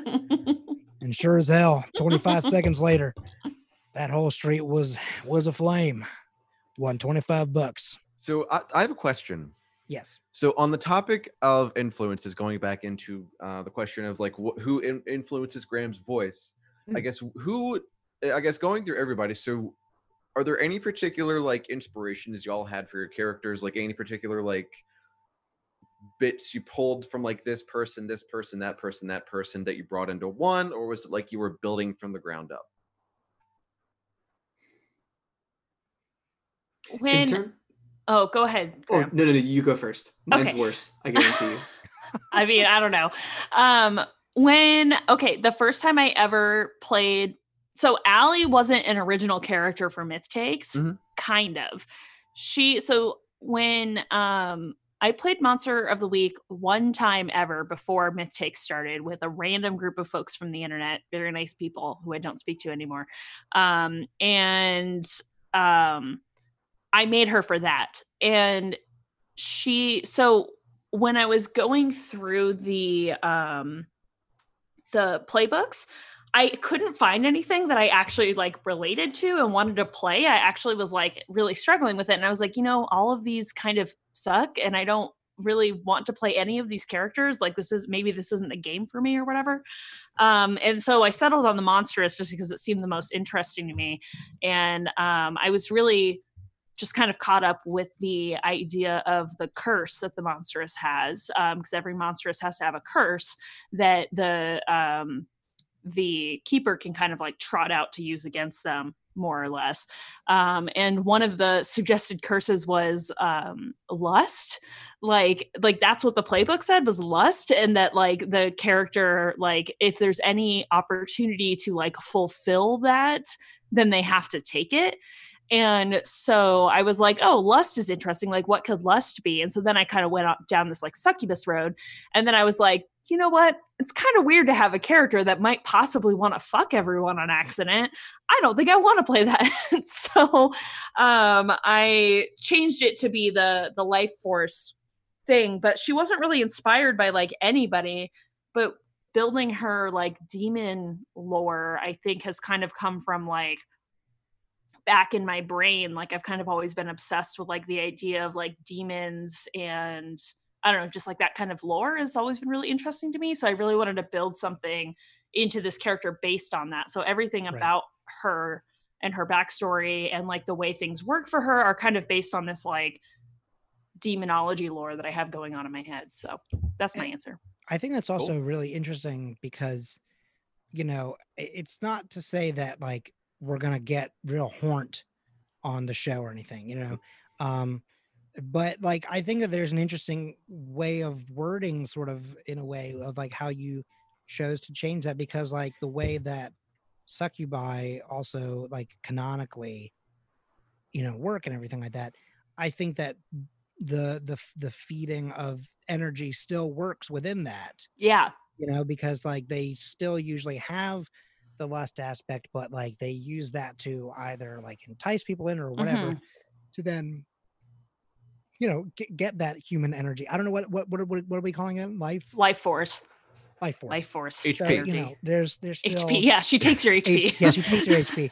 So there's still like there's still interesting ways of like using that without being like, hey, Myth Takes is now rated R. You know? right and yeah and so kind of what i kind of am having fun exploring that succubus like archetype because like yeah like Mhm. traditionally in like traditional demon lore the succubus comes to the man at night and steals his semen and that's where we get nocturnal emissions from okay that's what that's what it is that's a succubus okay and so i was like okay this is you know that's too much for me but um i i was trying to kind of explore the fact of like like myths and legends come from real stuff. So if succubi were real, what would they actually be like that then inspired the myths and legends? And I think maybe they would be people that um you know do have like natural charms and are able to kind of like influence folks in order to feed themselves essentially. So Uh, Mason, yes, that is what it's called. And also, Alex, I was going to make the same joke. So uh, Mason said nocturnal emissions. That cannot be the right word. Uh, and I it is- think okay. Sorry, go on. okay, I Mason, I have many questions for you. Mason wants to know then what are sleep parts, not nocturnal emissions.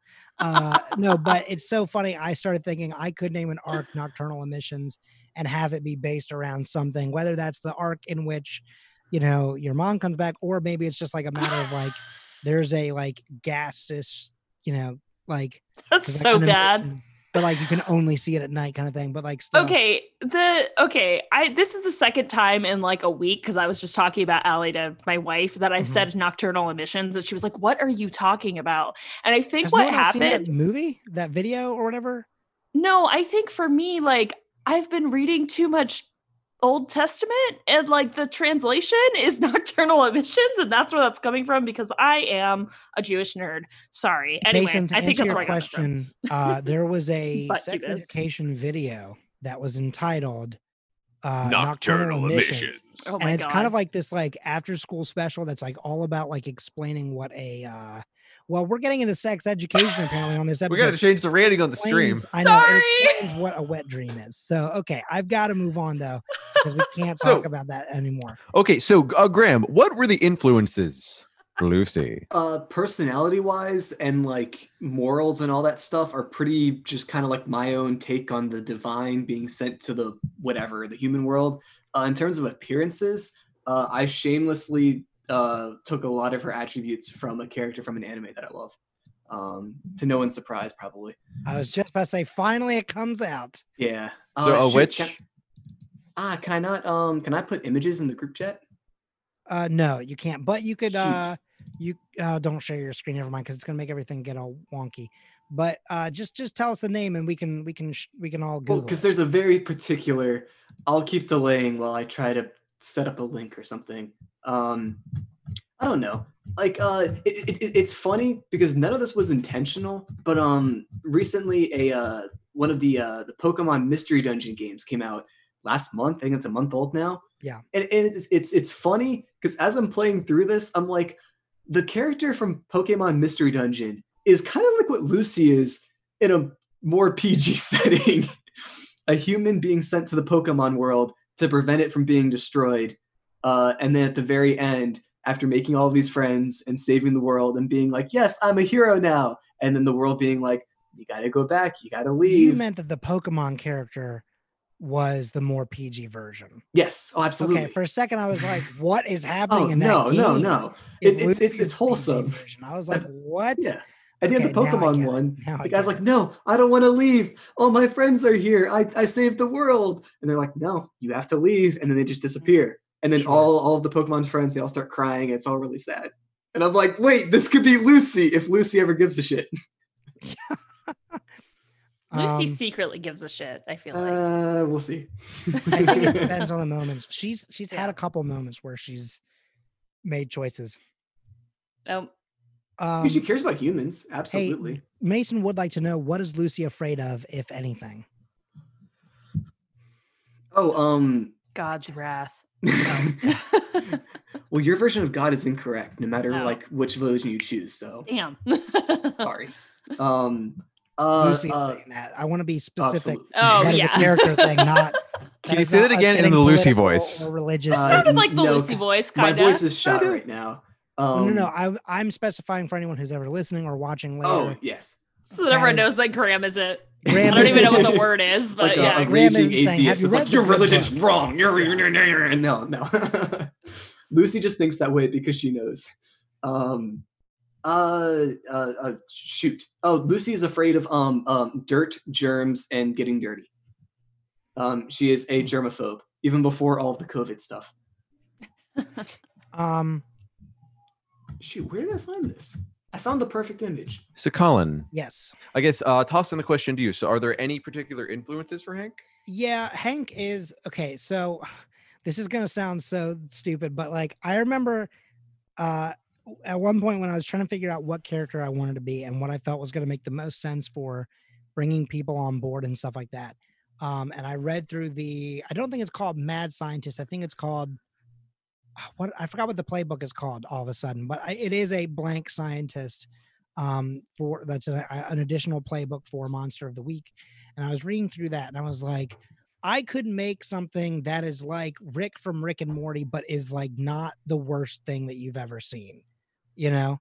Um, because that is that I mean, that's a good example of like a show and a character that has been uh hijacked for the wrong reasons, kind of like the Joker and a few other things that's like some people really just run that into the ground and kind Like, of hey, ruined it. Calm down. Yeah, it's like, hey, Eh? also it's a character, y'all. But like I kind of thought But of you don't understand the nuances to his character. Your brains are just too small to understand his sarcastic appeal.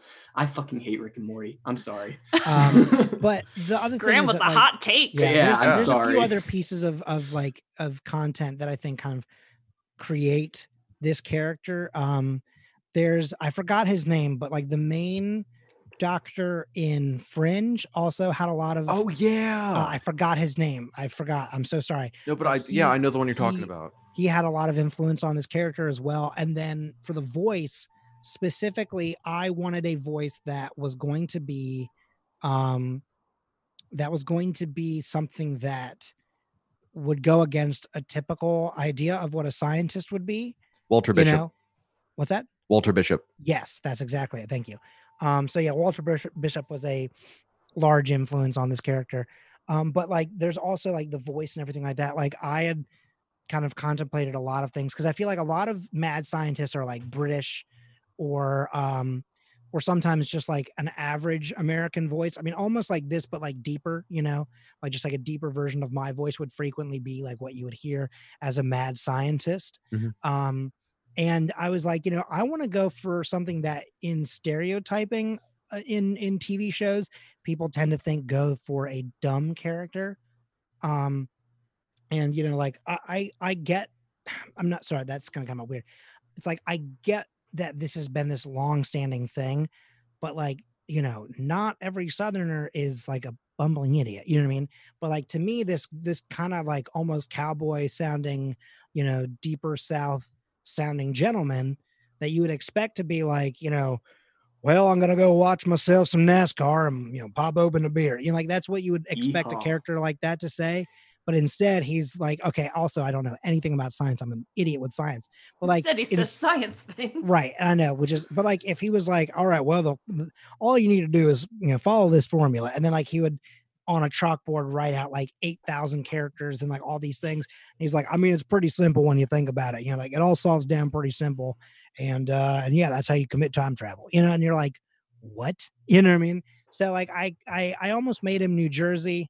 Um, I almost made him like a different type of southern accent. Um, I actually kind of almost used the Riggs voice at one point, but that was too much. I felt um, we wouldn't have been able to take it seriously. Yeah, I think I think unfortunately that was just more of like the the voice itself is a little outlandish, Yeah. and so like that felt kind of harder to follow. But I also wanted uh, the thing is I, Riggs was also one of the first NPCs I ever created, and I knew that I was going to put Riggs in somewhere. Um, and I wanted Riggs to be a very lovable character, whereas Hank, I kind of, I kind of want people to not be certain if they like or hate him. Um, I like having that kind of character because, like, at the, I, I think that part of the whole point of this uh, game and story is going to be at the end of it, what do people choose to do? Kind of almost what Graham was saying, but like, you know, just because the apocalypse ends doesn't necessarily mean that threats will end. So will Hank just be on his own? Will people continue to fight but without him? Now that you know his part is like done or whatever, you know. So it's like I want there to sort of be this like idea of can we trust the person who's sending us out, you know? Yeah. um, which also I think is also kind of a trope sometimes in in monster hunting things. There's there's frequently a character where you're like, I'm working with this person, but I'm keeping an eye on them. Yeah. Um, but yeah, Riggs very heavily influenced by oh man, I forgot his name too. I'm gonna have to look it up in a second. But The Colin M. Parker. Yeah, no, no, but the voice actor who is in a lot of like older Disney movies, who is like always like a guy who drank like a lot of hooch, you know, and was like he was the one of the, one of the dog detectives in Aristocats. like um, the and- Firefly from The Princess and and the was- Frog. Uh, yes, and also I think a firefly or maybe so, some type of bug in Rescuers Down Under as well. Oh, right? Mm, Like yeah. it's this guy who's he he's a he has a southern accent, but his voice was constantly cracking. And it was supposed to be like Mhm. the idea of like he had had too much moonshine kind of thing. Yeah. and it was almost like a hiccup in a way. Well, I don't know what you're gonna do, but you're gonna go down and you're gonna all right, buddy. You know, you got it. And like I then made him just really nervous. Um, because I didn't want him to be like drunk on the job.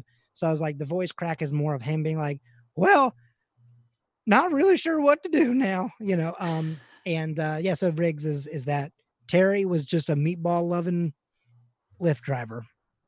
Uh, a lot of other voices, a lot of other characters. Um, but those are sort of the three main ones that I've voiced uh so far. Um what about we've Buck, heard the most. Alex? So So I was initially think well, so when I was a kid, my parents liked to watch a lot of like NCIS. So when I was thinking of this, this when I was trying to find a character and I was going through the things like the different roles, the professional stood out because the first thing that hit me was, oh, Mark Harmon, Gibbs from NCIS. My Then I was thinking, that show. yeah. Then I was thinking, no, that's kind of lame. Let me think of someone a little cooler. What if I gave him an accent? Oh wait, no, Colin Collins are to do in the southern accent. That's the only voice I can do. Um, and then uh, I don't know, thinking about more of the supernatural stuff. So the sh- the show Fringe actually stuck out because that was a show, one of the few shows that I actually looked into a lot. Well, that and Warehouse 13, where it was Yes, like, that show also ruled. yeah. Dog, yeah, love that show. and they had the national like the, the the the- at the end of the show they had the national playing the playing the song and it was cool um Oh, but now I see where the national comes from. Okay, sorry. yeah Vanderlyle Yeah. cry baby cry um it's all been forgiven it's all sorry. why am i doing this um so there was uh, just like this idea of someone who is doing the doing all this weird shit as a job and they have to like adjust to it and deal with it was i guess part of what well, and I, I guess putting myself into that situation because I haven't really just made a lot of characters and thinking, okay, so if I was like been dealing with the supernatural shit as a job for 50 years, how would I be at the end of it? hmm So, That's cool. Yeah. And then for the name, I was just trying to find like a four letter power name.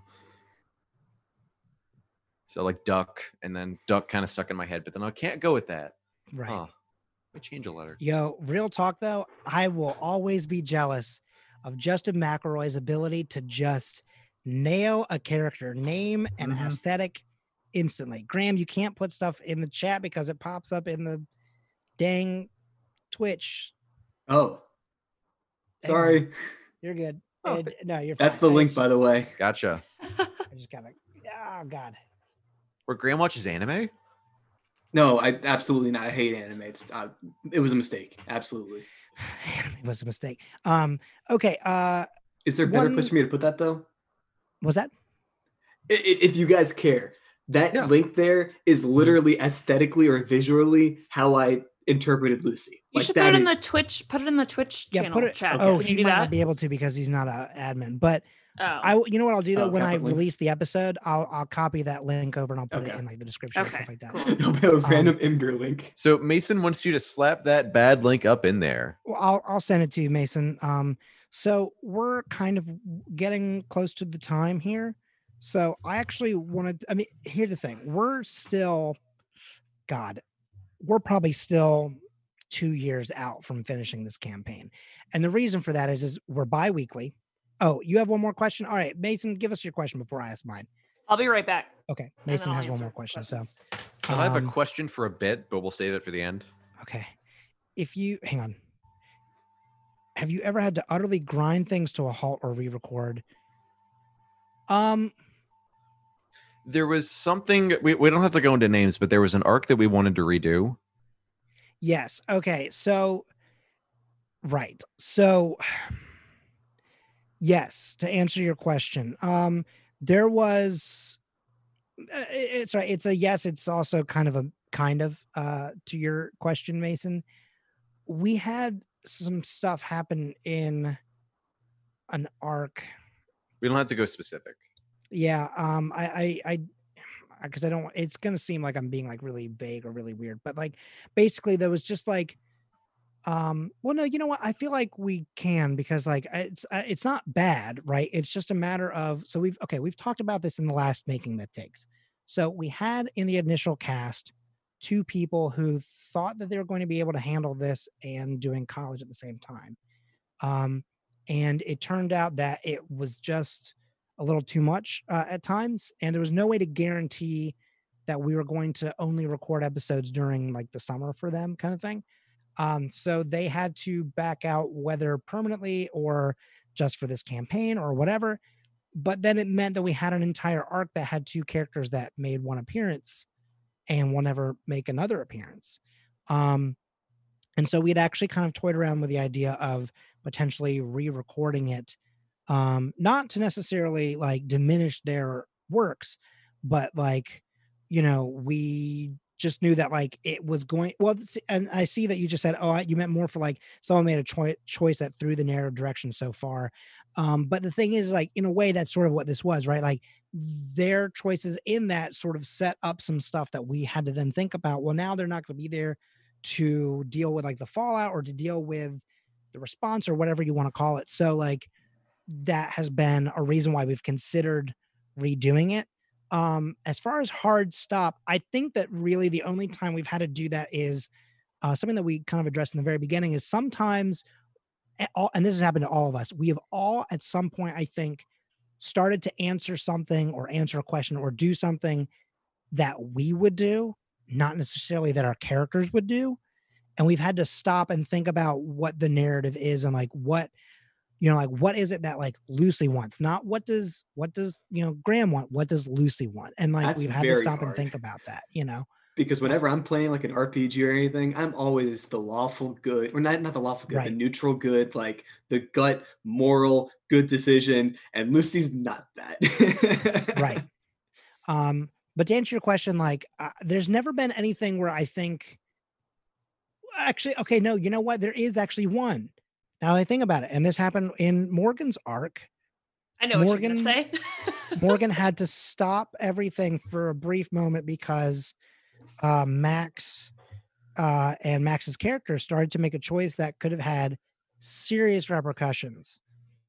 Um, and so Morgan was like, All right, wait a minute now. Let's think about this. Let's think about this. Like, why would we not want to blow up the house? You know? Um, and it's because the victims were still in the house. Um, I was yeah, gonna say to answer that question also, like when in this last arc when um Allie commanded Zeke to go to sleep.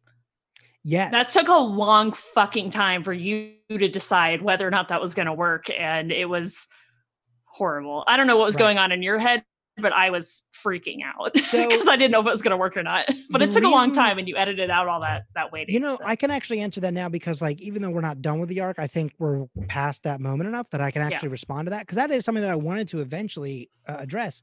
So there are a lot of every time that Allie tried to get Zeke to do something, I would always talk about how Zeke had to essentially kind of buffer yeah. and think on it because the thing is that you know, even though he was weaker minded than your character, he was stronger than the average Bear. yeah, I was trying not Yeah. to say it, but he really is stronger than your average bear because at the end of the day, even though he's not a playable character, the book talks specifically about getting hunters to do Yeah. something. And Yeah. so I was kind of playing around a little bit with like the meta of the game and dealing with how do you treat these characters differently because they are actually, you know, they are hunters. They are Yeah. like they are what you are, but not necessarily good people Yeah. you know so there was a lot of like this idea of like normally when you roll something and it's not a hunter they can do it like they will do it immediately Mhm. but when you're going against a hunter it has to be a good enough reason or you know or something like that so a couple times i had to stop and think and go it isn't a playable character but as someone who does deal with you know people like Allie, you know what would would he be strong enough to to fight that yeah. so you know there was there was some interesting little moments like that and also it's fun to watch the moments where like I, I don't know if it's in the recording still but like i said something at one point or something started to happen and morgan had her face covered and was like this sorry it was like i realize i'm covering my mouth entirely like i'm Bane. no but she had her face covered and was like eyes wide open was just like in shock and because it was like so tense and like what the hell's gonna happen next um and i I love seeing moments like that I am very animated when I play. I freak the fuck out about do, everything. I'm always just like ah, like It- silently behind my microphone. it's so good though because it makes me go okay good we're on the right track you know? yeah. um so uh you had a, a a thing for a bit alex Yeah. So what happened to Buck? okay What do you mean? What I don't know. I was just I was just told to do this thing, so I wrote it and I said, "Is this what you want?" And Colin said, "Yes." So Well- I have no answers for you. Well, your fault. We- so I was asking because I was hoping it'd be like, okay, that's the end of the stream. Bye, everybody. i actually almost considered it but i you know the thing is is that like i do want to sort of give a teaser a little bit in a way. So the thing is is that uh when we when we set up myth takes and we talked about the rotating cast and we even said that the you know keeper can also be rotating um but the idea is that like for to to a certain extent that like i would work on the kind of the things that all tie into like the end game um and then other keepers can still have tie-ins to that um but just like basically just asking them to not make any crazy major choices because like it could change the end game um which has been technically written like outlined um or like the arcs have been. Um but you know we talked about you know is there anything that morgan would need to include in the arc to tie it into the overall story? And i had something that was written down for the next arc that i would have buck in i was like you know if buck is in this one the next time we see buck might be a little while that might be too late to introduce this so Morgan, you can do basically whatever you want. I just need you to, at some point near the end of the fight, Buck can't survive. And I was like, And you kept but- healing yourself. Right. Yeah. and, And I was like, ah. and I said, and like, and even if it gets the, because here's the other thing, right? Monster choices, um, monster monster moves rather, uh, for the book, like for the keeper, uh, is they can go into a frenzy and they can also choose to like essentially hyper focus. So even though other people are attacking them, they can sometimes choose to go after one target if it's upset them enough.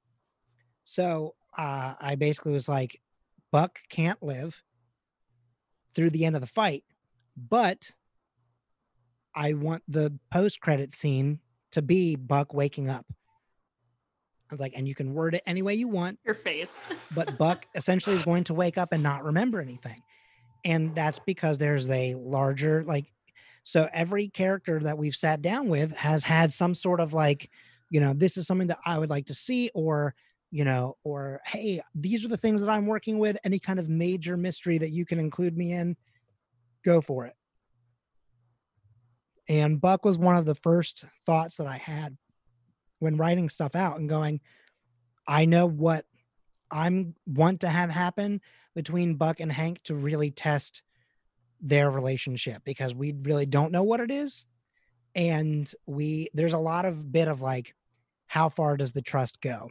Mhm. Um, so there's I, I can't fully tell you what all that means, but I can tell you that Buck doesn't remember it, but Alex does. And it's going to, and this was a thing where I did have to say to Alex, even before he recorded this arc, I, one of the first things I said to Buck, uh, not to Buck, to Alex was, I Who are you to speaking trust to right now? I know, well, to both of you, but I said, I need you to trust me. Mhm. Um, and that's because I Or was you or like- Hank? me specifically. Okay. I wanted you, Alex, to trust me. I had to Um, pull that out a few times too. Yeah, and- Alex, do you trust me? right? And it No, was just go with it. of No. it's gonna seem crazy. As your character is bleeding out, do you trust me? right. this is gonna The seem monster like standing over. Do you trust me? but I promise that there there is a there is a um a what's the word for it? A payoff. There is a payoff, and it's going to be large, and it's going to be yeah, you get to see Lucy in heaven. No, but there's it's it's Your going to person. eventually lead to a larger conversation between Hank and Buck, and it's going to um I think potentially change what Buck's personal end game is. Mhm. um and like it's going to leave us with a question that like i will give to buck essentially or to you alex as buck's player and it will be like a you know there's no wrong answer you choose what you do and i have to live with it kind of thing you know um so i think there's going to be some some good stuff there buck and lucy buddy cop spy uh, s- uh spin-off confirmed who knows um and so we're getting close to the end of, of two hours here. So I have one final question for y'all. Um, Sorry, uh, Buck is the bad cop. Lucy is the worst cop. um, Well, he's the ba- the bad cop of the heart of gold. He's like, I, I don't want to punch you. I just But I'm going to. I'm going to. They're gonna kill you. you. we're going to be in this story for probably about two more years because we have a few more arcs before we hit. I hate I hate to keep using the term endgame since it was used for Avengers, but I mean that's really like sometimes kind of all you can really call it. Like before we get to you know like the the end The uh, finale, like yeah i mean it's well it's the finale but essentially what it is is like there's gonna be you know in video games the crisis on Infinite Earth. yeah well, you know like when you get to the end of like a video game and you get to that one scene where like you go to hit like enter a room or you know do start you know mission and it gives you that little pop-up that says are you sure this is your last chance to do side quests and stuff like that until the end of the game? But for us on at the end of the game there's no way to go back and play more so like we we are going yeah exactly we are going to have a point of no return. Um so that's another reason why i've been sort of telling like morgan and also max is you know is working on something and being like if y'all want to have another arc that you do stuff you know like this is like this uh, there will be a point in time in which like we won't be able to get to that.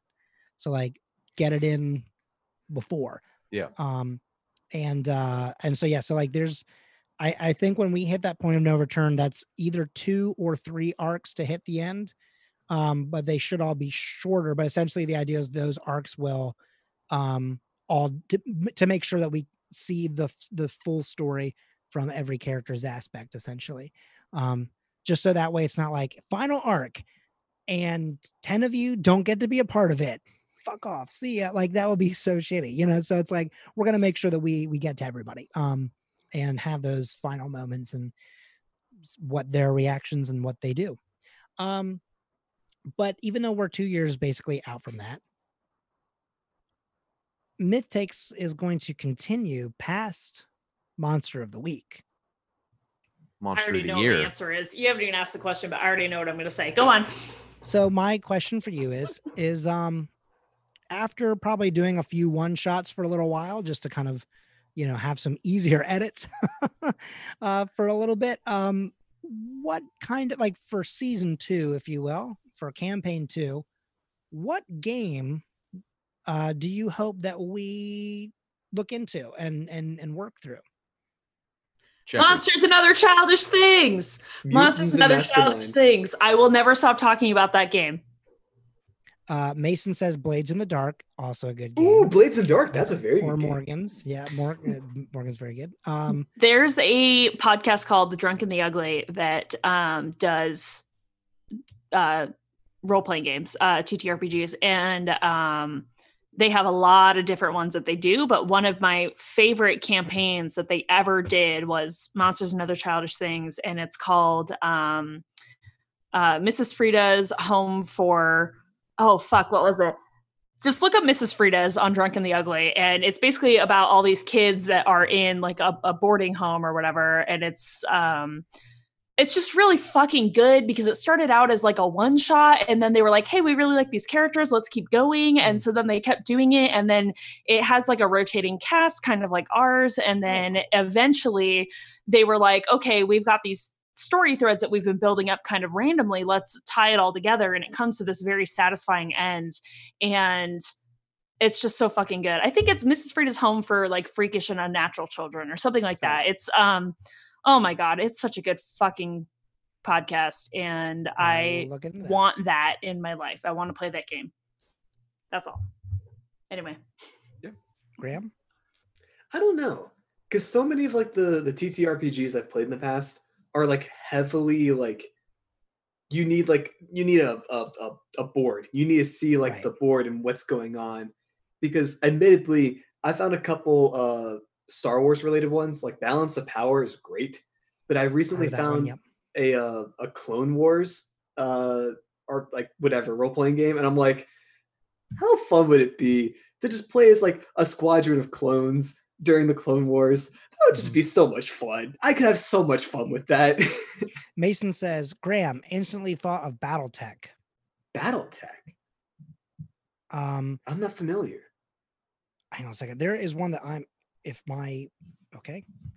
I can't change this. Uh I wanted to look something up because all of a sudden I'm forgetting the name of it, but there's a there's a game that is also made by no, that's not it either. Um oh my gosh. Uh there's a game by Evil Hat Productions. Um and they have a game that is like tech Oh, mech fighting game. Okay. Okay. Yeah, no, no, no, no. Um, oh, sorry. Mason's is is Mason's a mech fighting? is Yeah, yeah, yeah, yeah. Um, Interesting. Really? Okay. oh, it sounds like some of the uh, the 40k tabletop RPGs that are a lot of fun, but the rules are all over the place. Um i'm trying to look it up as fast as i can but i can't seem to find it. But they have like kind of like a newer game um that is uh, like an outer space game that is about basically it's kind of like their version of star wars like oh like a star wars type game. Um i feel like it's called like techie i draw tech tech god i can't like Colin, If I set up a one shot from Maid RPG, will you allow the Scavengers Network to host that? I'm sorry I'll play it. of what It's called Maid RPG. like m-a-i-d Yes. Go I'm on. very concerned It's a role playing game where you play as a maid and you score points based on how much you pander towards your your whatever your uh, Having your worked boss. dutifully for this It's super Sanoji family for anime several and years, Very you trashy. are also a it. shy albino This- princess who does odd jobs for the Yakuza and trains with the three section staff. this is so Your peer far- Maya is an outgoing young maid with freckles, a streak of this is being green in Graham her doing literal fan service, and I don't know. It's so trashy. It is just utter trash. That's how I Alright. pitched Dream Daddy. Yeah. yeah, that's exactly. It's Um, complete well, all right, trash, well, but you can have fun with it. All right, I I will. I'm down. I Graham, will I will. if you show me the outline to make sure that we're not getting. I mean, uh, look, we cuss on this show, but Yeah. You know, we have like people's parents who listen to this show, Wait, and they don't want to play like my Sid mo- Dust? like my mom. So, like, you know, let's Well, that let's might, try that and might Hi, get be a Colin's bit- mom. like let's try and keep it like somewhere in like the lower R rating. Um, Okay. okay. Uh, what about you, Alex? I yeah, have you mentioned one? I don't think. No, have. I haven't. So I, I first had a throwaway answer with checkers, but I I like Morgan's idea. Uh, like I I haven't listened to the podcast and I don't know the game, but it sounds really cool. I guess I don't know. I I guess this is tying into something completely me and me being entirely selfish. I and a question that I wasn't asked. Like I I wish I. I mean, there's still more time to do this. Like I wish I did more arcs or like I wanted like do my own art, like lead an arc Mhm. and I feel like in the, I guess in the structure of myth takes, like I don't know if there's like a thread I could pull off I, I I'll have to talk to you about it, Colin. But I guess something where I feel like it wouldn't be difficult to do something like that, like maybe because I haven't done one with Myth Takes yet. I don't know like how difficult it would be to actually do that now, but I don't know if there'd be a story where it'd be easier to do, or like a game structure would be easier to punch into that to just like make an arc and make it happen Mhm. but maybe that's just me not knowing like what it takes to make one for this series. You know, okay, so here's here's something that we can do to like maybe kind of like help introduce you to that. Yeah. And this kind of goes out for anyone that's on the Scavengers Network if you uh, would like to explore this option. What we can also always do is is to sort of introduce you to the idea of how to make that work is um we can set up like a time to do like a one shot whether it's in monster of the week or if it's in another game just to like get an inkling of like because you know writing a very small story can help get you an idea of a what it's like to run an entire arc but also to say how much writing do i have to do? How much prep do i have to do? You know how much of this will be carried and changed sometimes by you know people's character choices um you know and i think that that's a good way to also like kind of get almost the the dm jitters out because that's what i Sure. did. Before we started doing myth takes i had never dm'd or anything so like i did a little one shot um with a couple folks like that was just like you know an hour long game but just like something to give me the experience of like sitting down with other people and saying now i'm the narrator and i'm setting up a scene and you tell me the things that are happening you know uh, and just sort of letting it happen naturally and exploring that. So you know like that i think that's a good way to like dip your toes in and then if you dip your toes in you go all right yeah yeah yeah i could do okay i could do this for a full arc and i could you know i've got some ideas on some stuff that i want to have happen then we can do that. And if you in the long run find that you don't have anything for monster of the week uh like i was saying we're to do a bunch of like one shots and like maybe mini campaign kind of things in between season one and season two. Um so if you say ooh got an idea doesn't work in monster of the week but does work in dungeon world or something you know like i got a great fantasy world uh, based, you know, uh, story arc, then we'll do that. You know, like the part of the whole purpose of Myth Takes is to explore different things and work with people that we don't normally work with, which is very funny considering like I work with like you three probably the most out of anyone on the network. But you know, um, in general though, you know, it's so much fun watching, like for example, this arc having Graham who you know has been with the scavengers network when we first started doing things like family game night and scavengers play sitting down with morgan of broads and the bees sitting down with lindsay nelson of historical hotties and sitting down with caitlin of unnatural 20s you know like just such and uh, well and then me but like you know whatever who cares about me? But like seeing that like grouping is oh thank you alex is like so great to watch because it's like totally different and yet same all at the same time.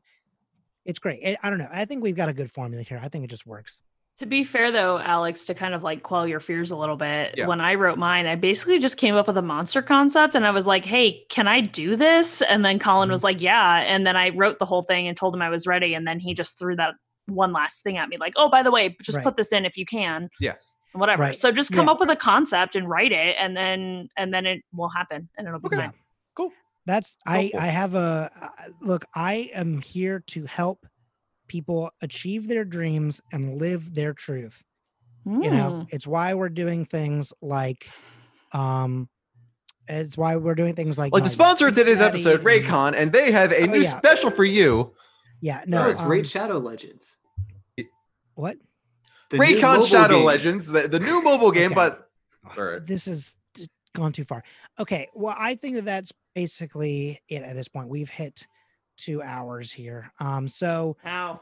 why don't we, Two and a Graham? half. Where can people find you?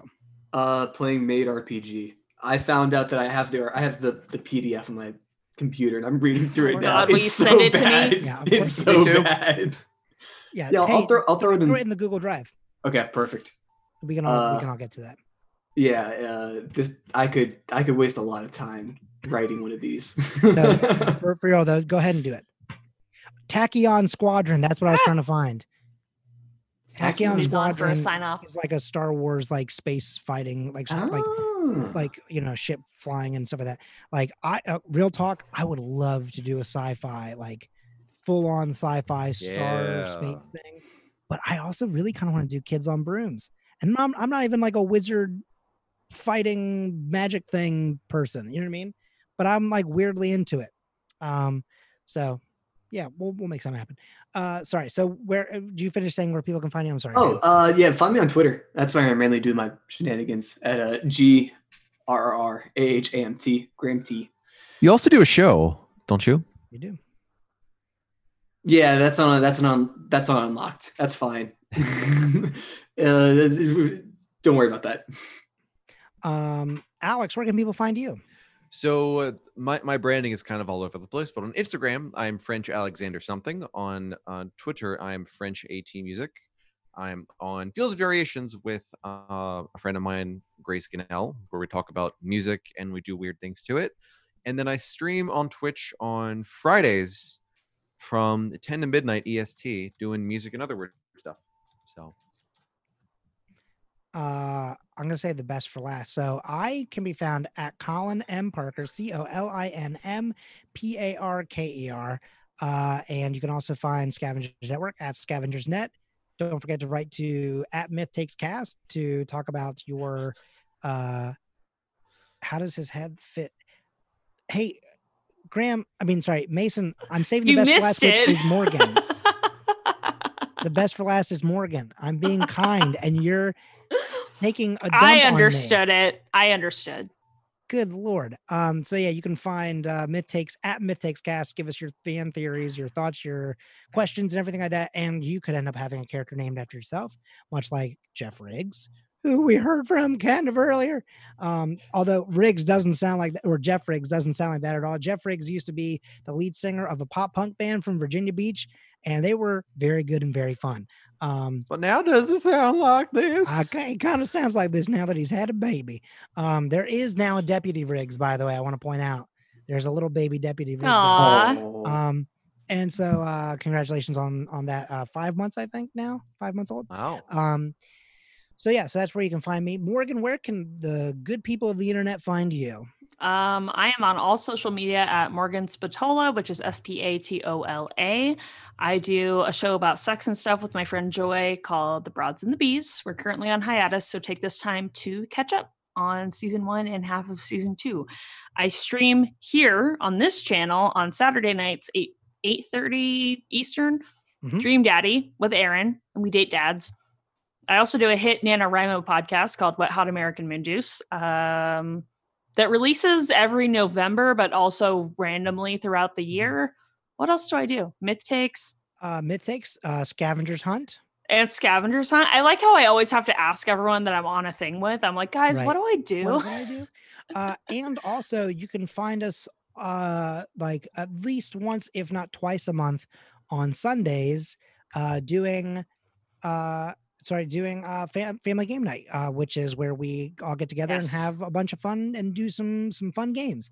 So please be sure to join us. Uh, you can find our Twitch streaming schedule below. Um, but we also tweet about it every time that we're going live. We have something almost every single day of the week at this point, actually. I think, if I'm not mistaken, I think Tuesday is the only day where we don't have something right now. Um, so Well, You know. uh, Sam does trivia. Oh, you're right. So yeah, so we do. So um Sam, we we host Sam's stream um for that. But uh but yeah, so we we actually have something uh on our Twitch channel seven days a week.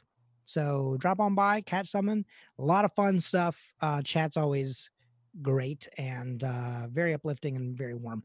Um so uh as we always say on Myth Takes, Don't Eat. Any. No, we need to go one word at a time. All right, all right. Start. Oh, okay. Morgan, you first. You first. Stop. Eating. All the Bugs. That. Oh, in infect Our minds. Goodbye, everybody. yeah. No, this is where the cliffhanger music would play, and one of us would say something. They're in our minds. Yeah, I'd be like, "Well, that's the problem about the bugs. Bring, they're, They're in, our minds." minds. And then the music would play, the theme song. All right, goodbye, everyone. Thanks for joining us. Bye, everyone. All right, Santa. Bye. God damn it, Alex.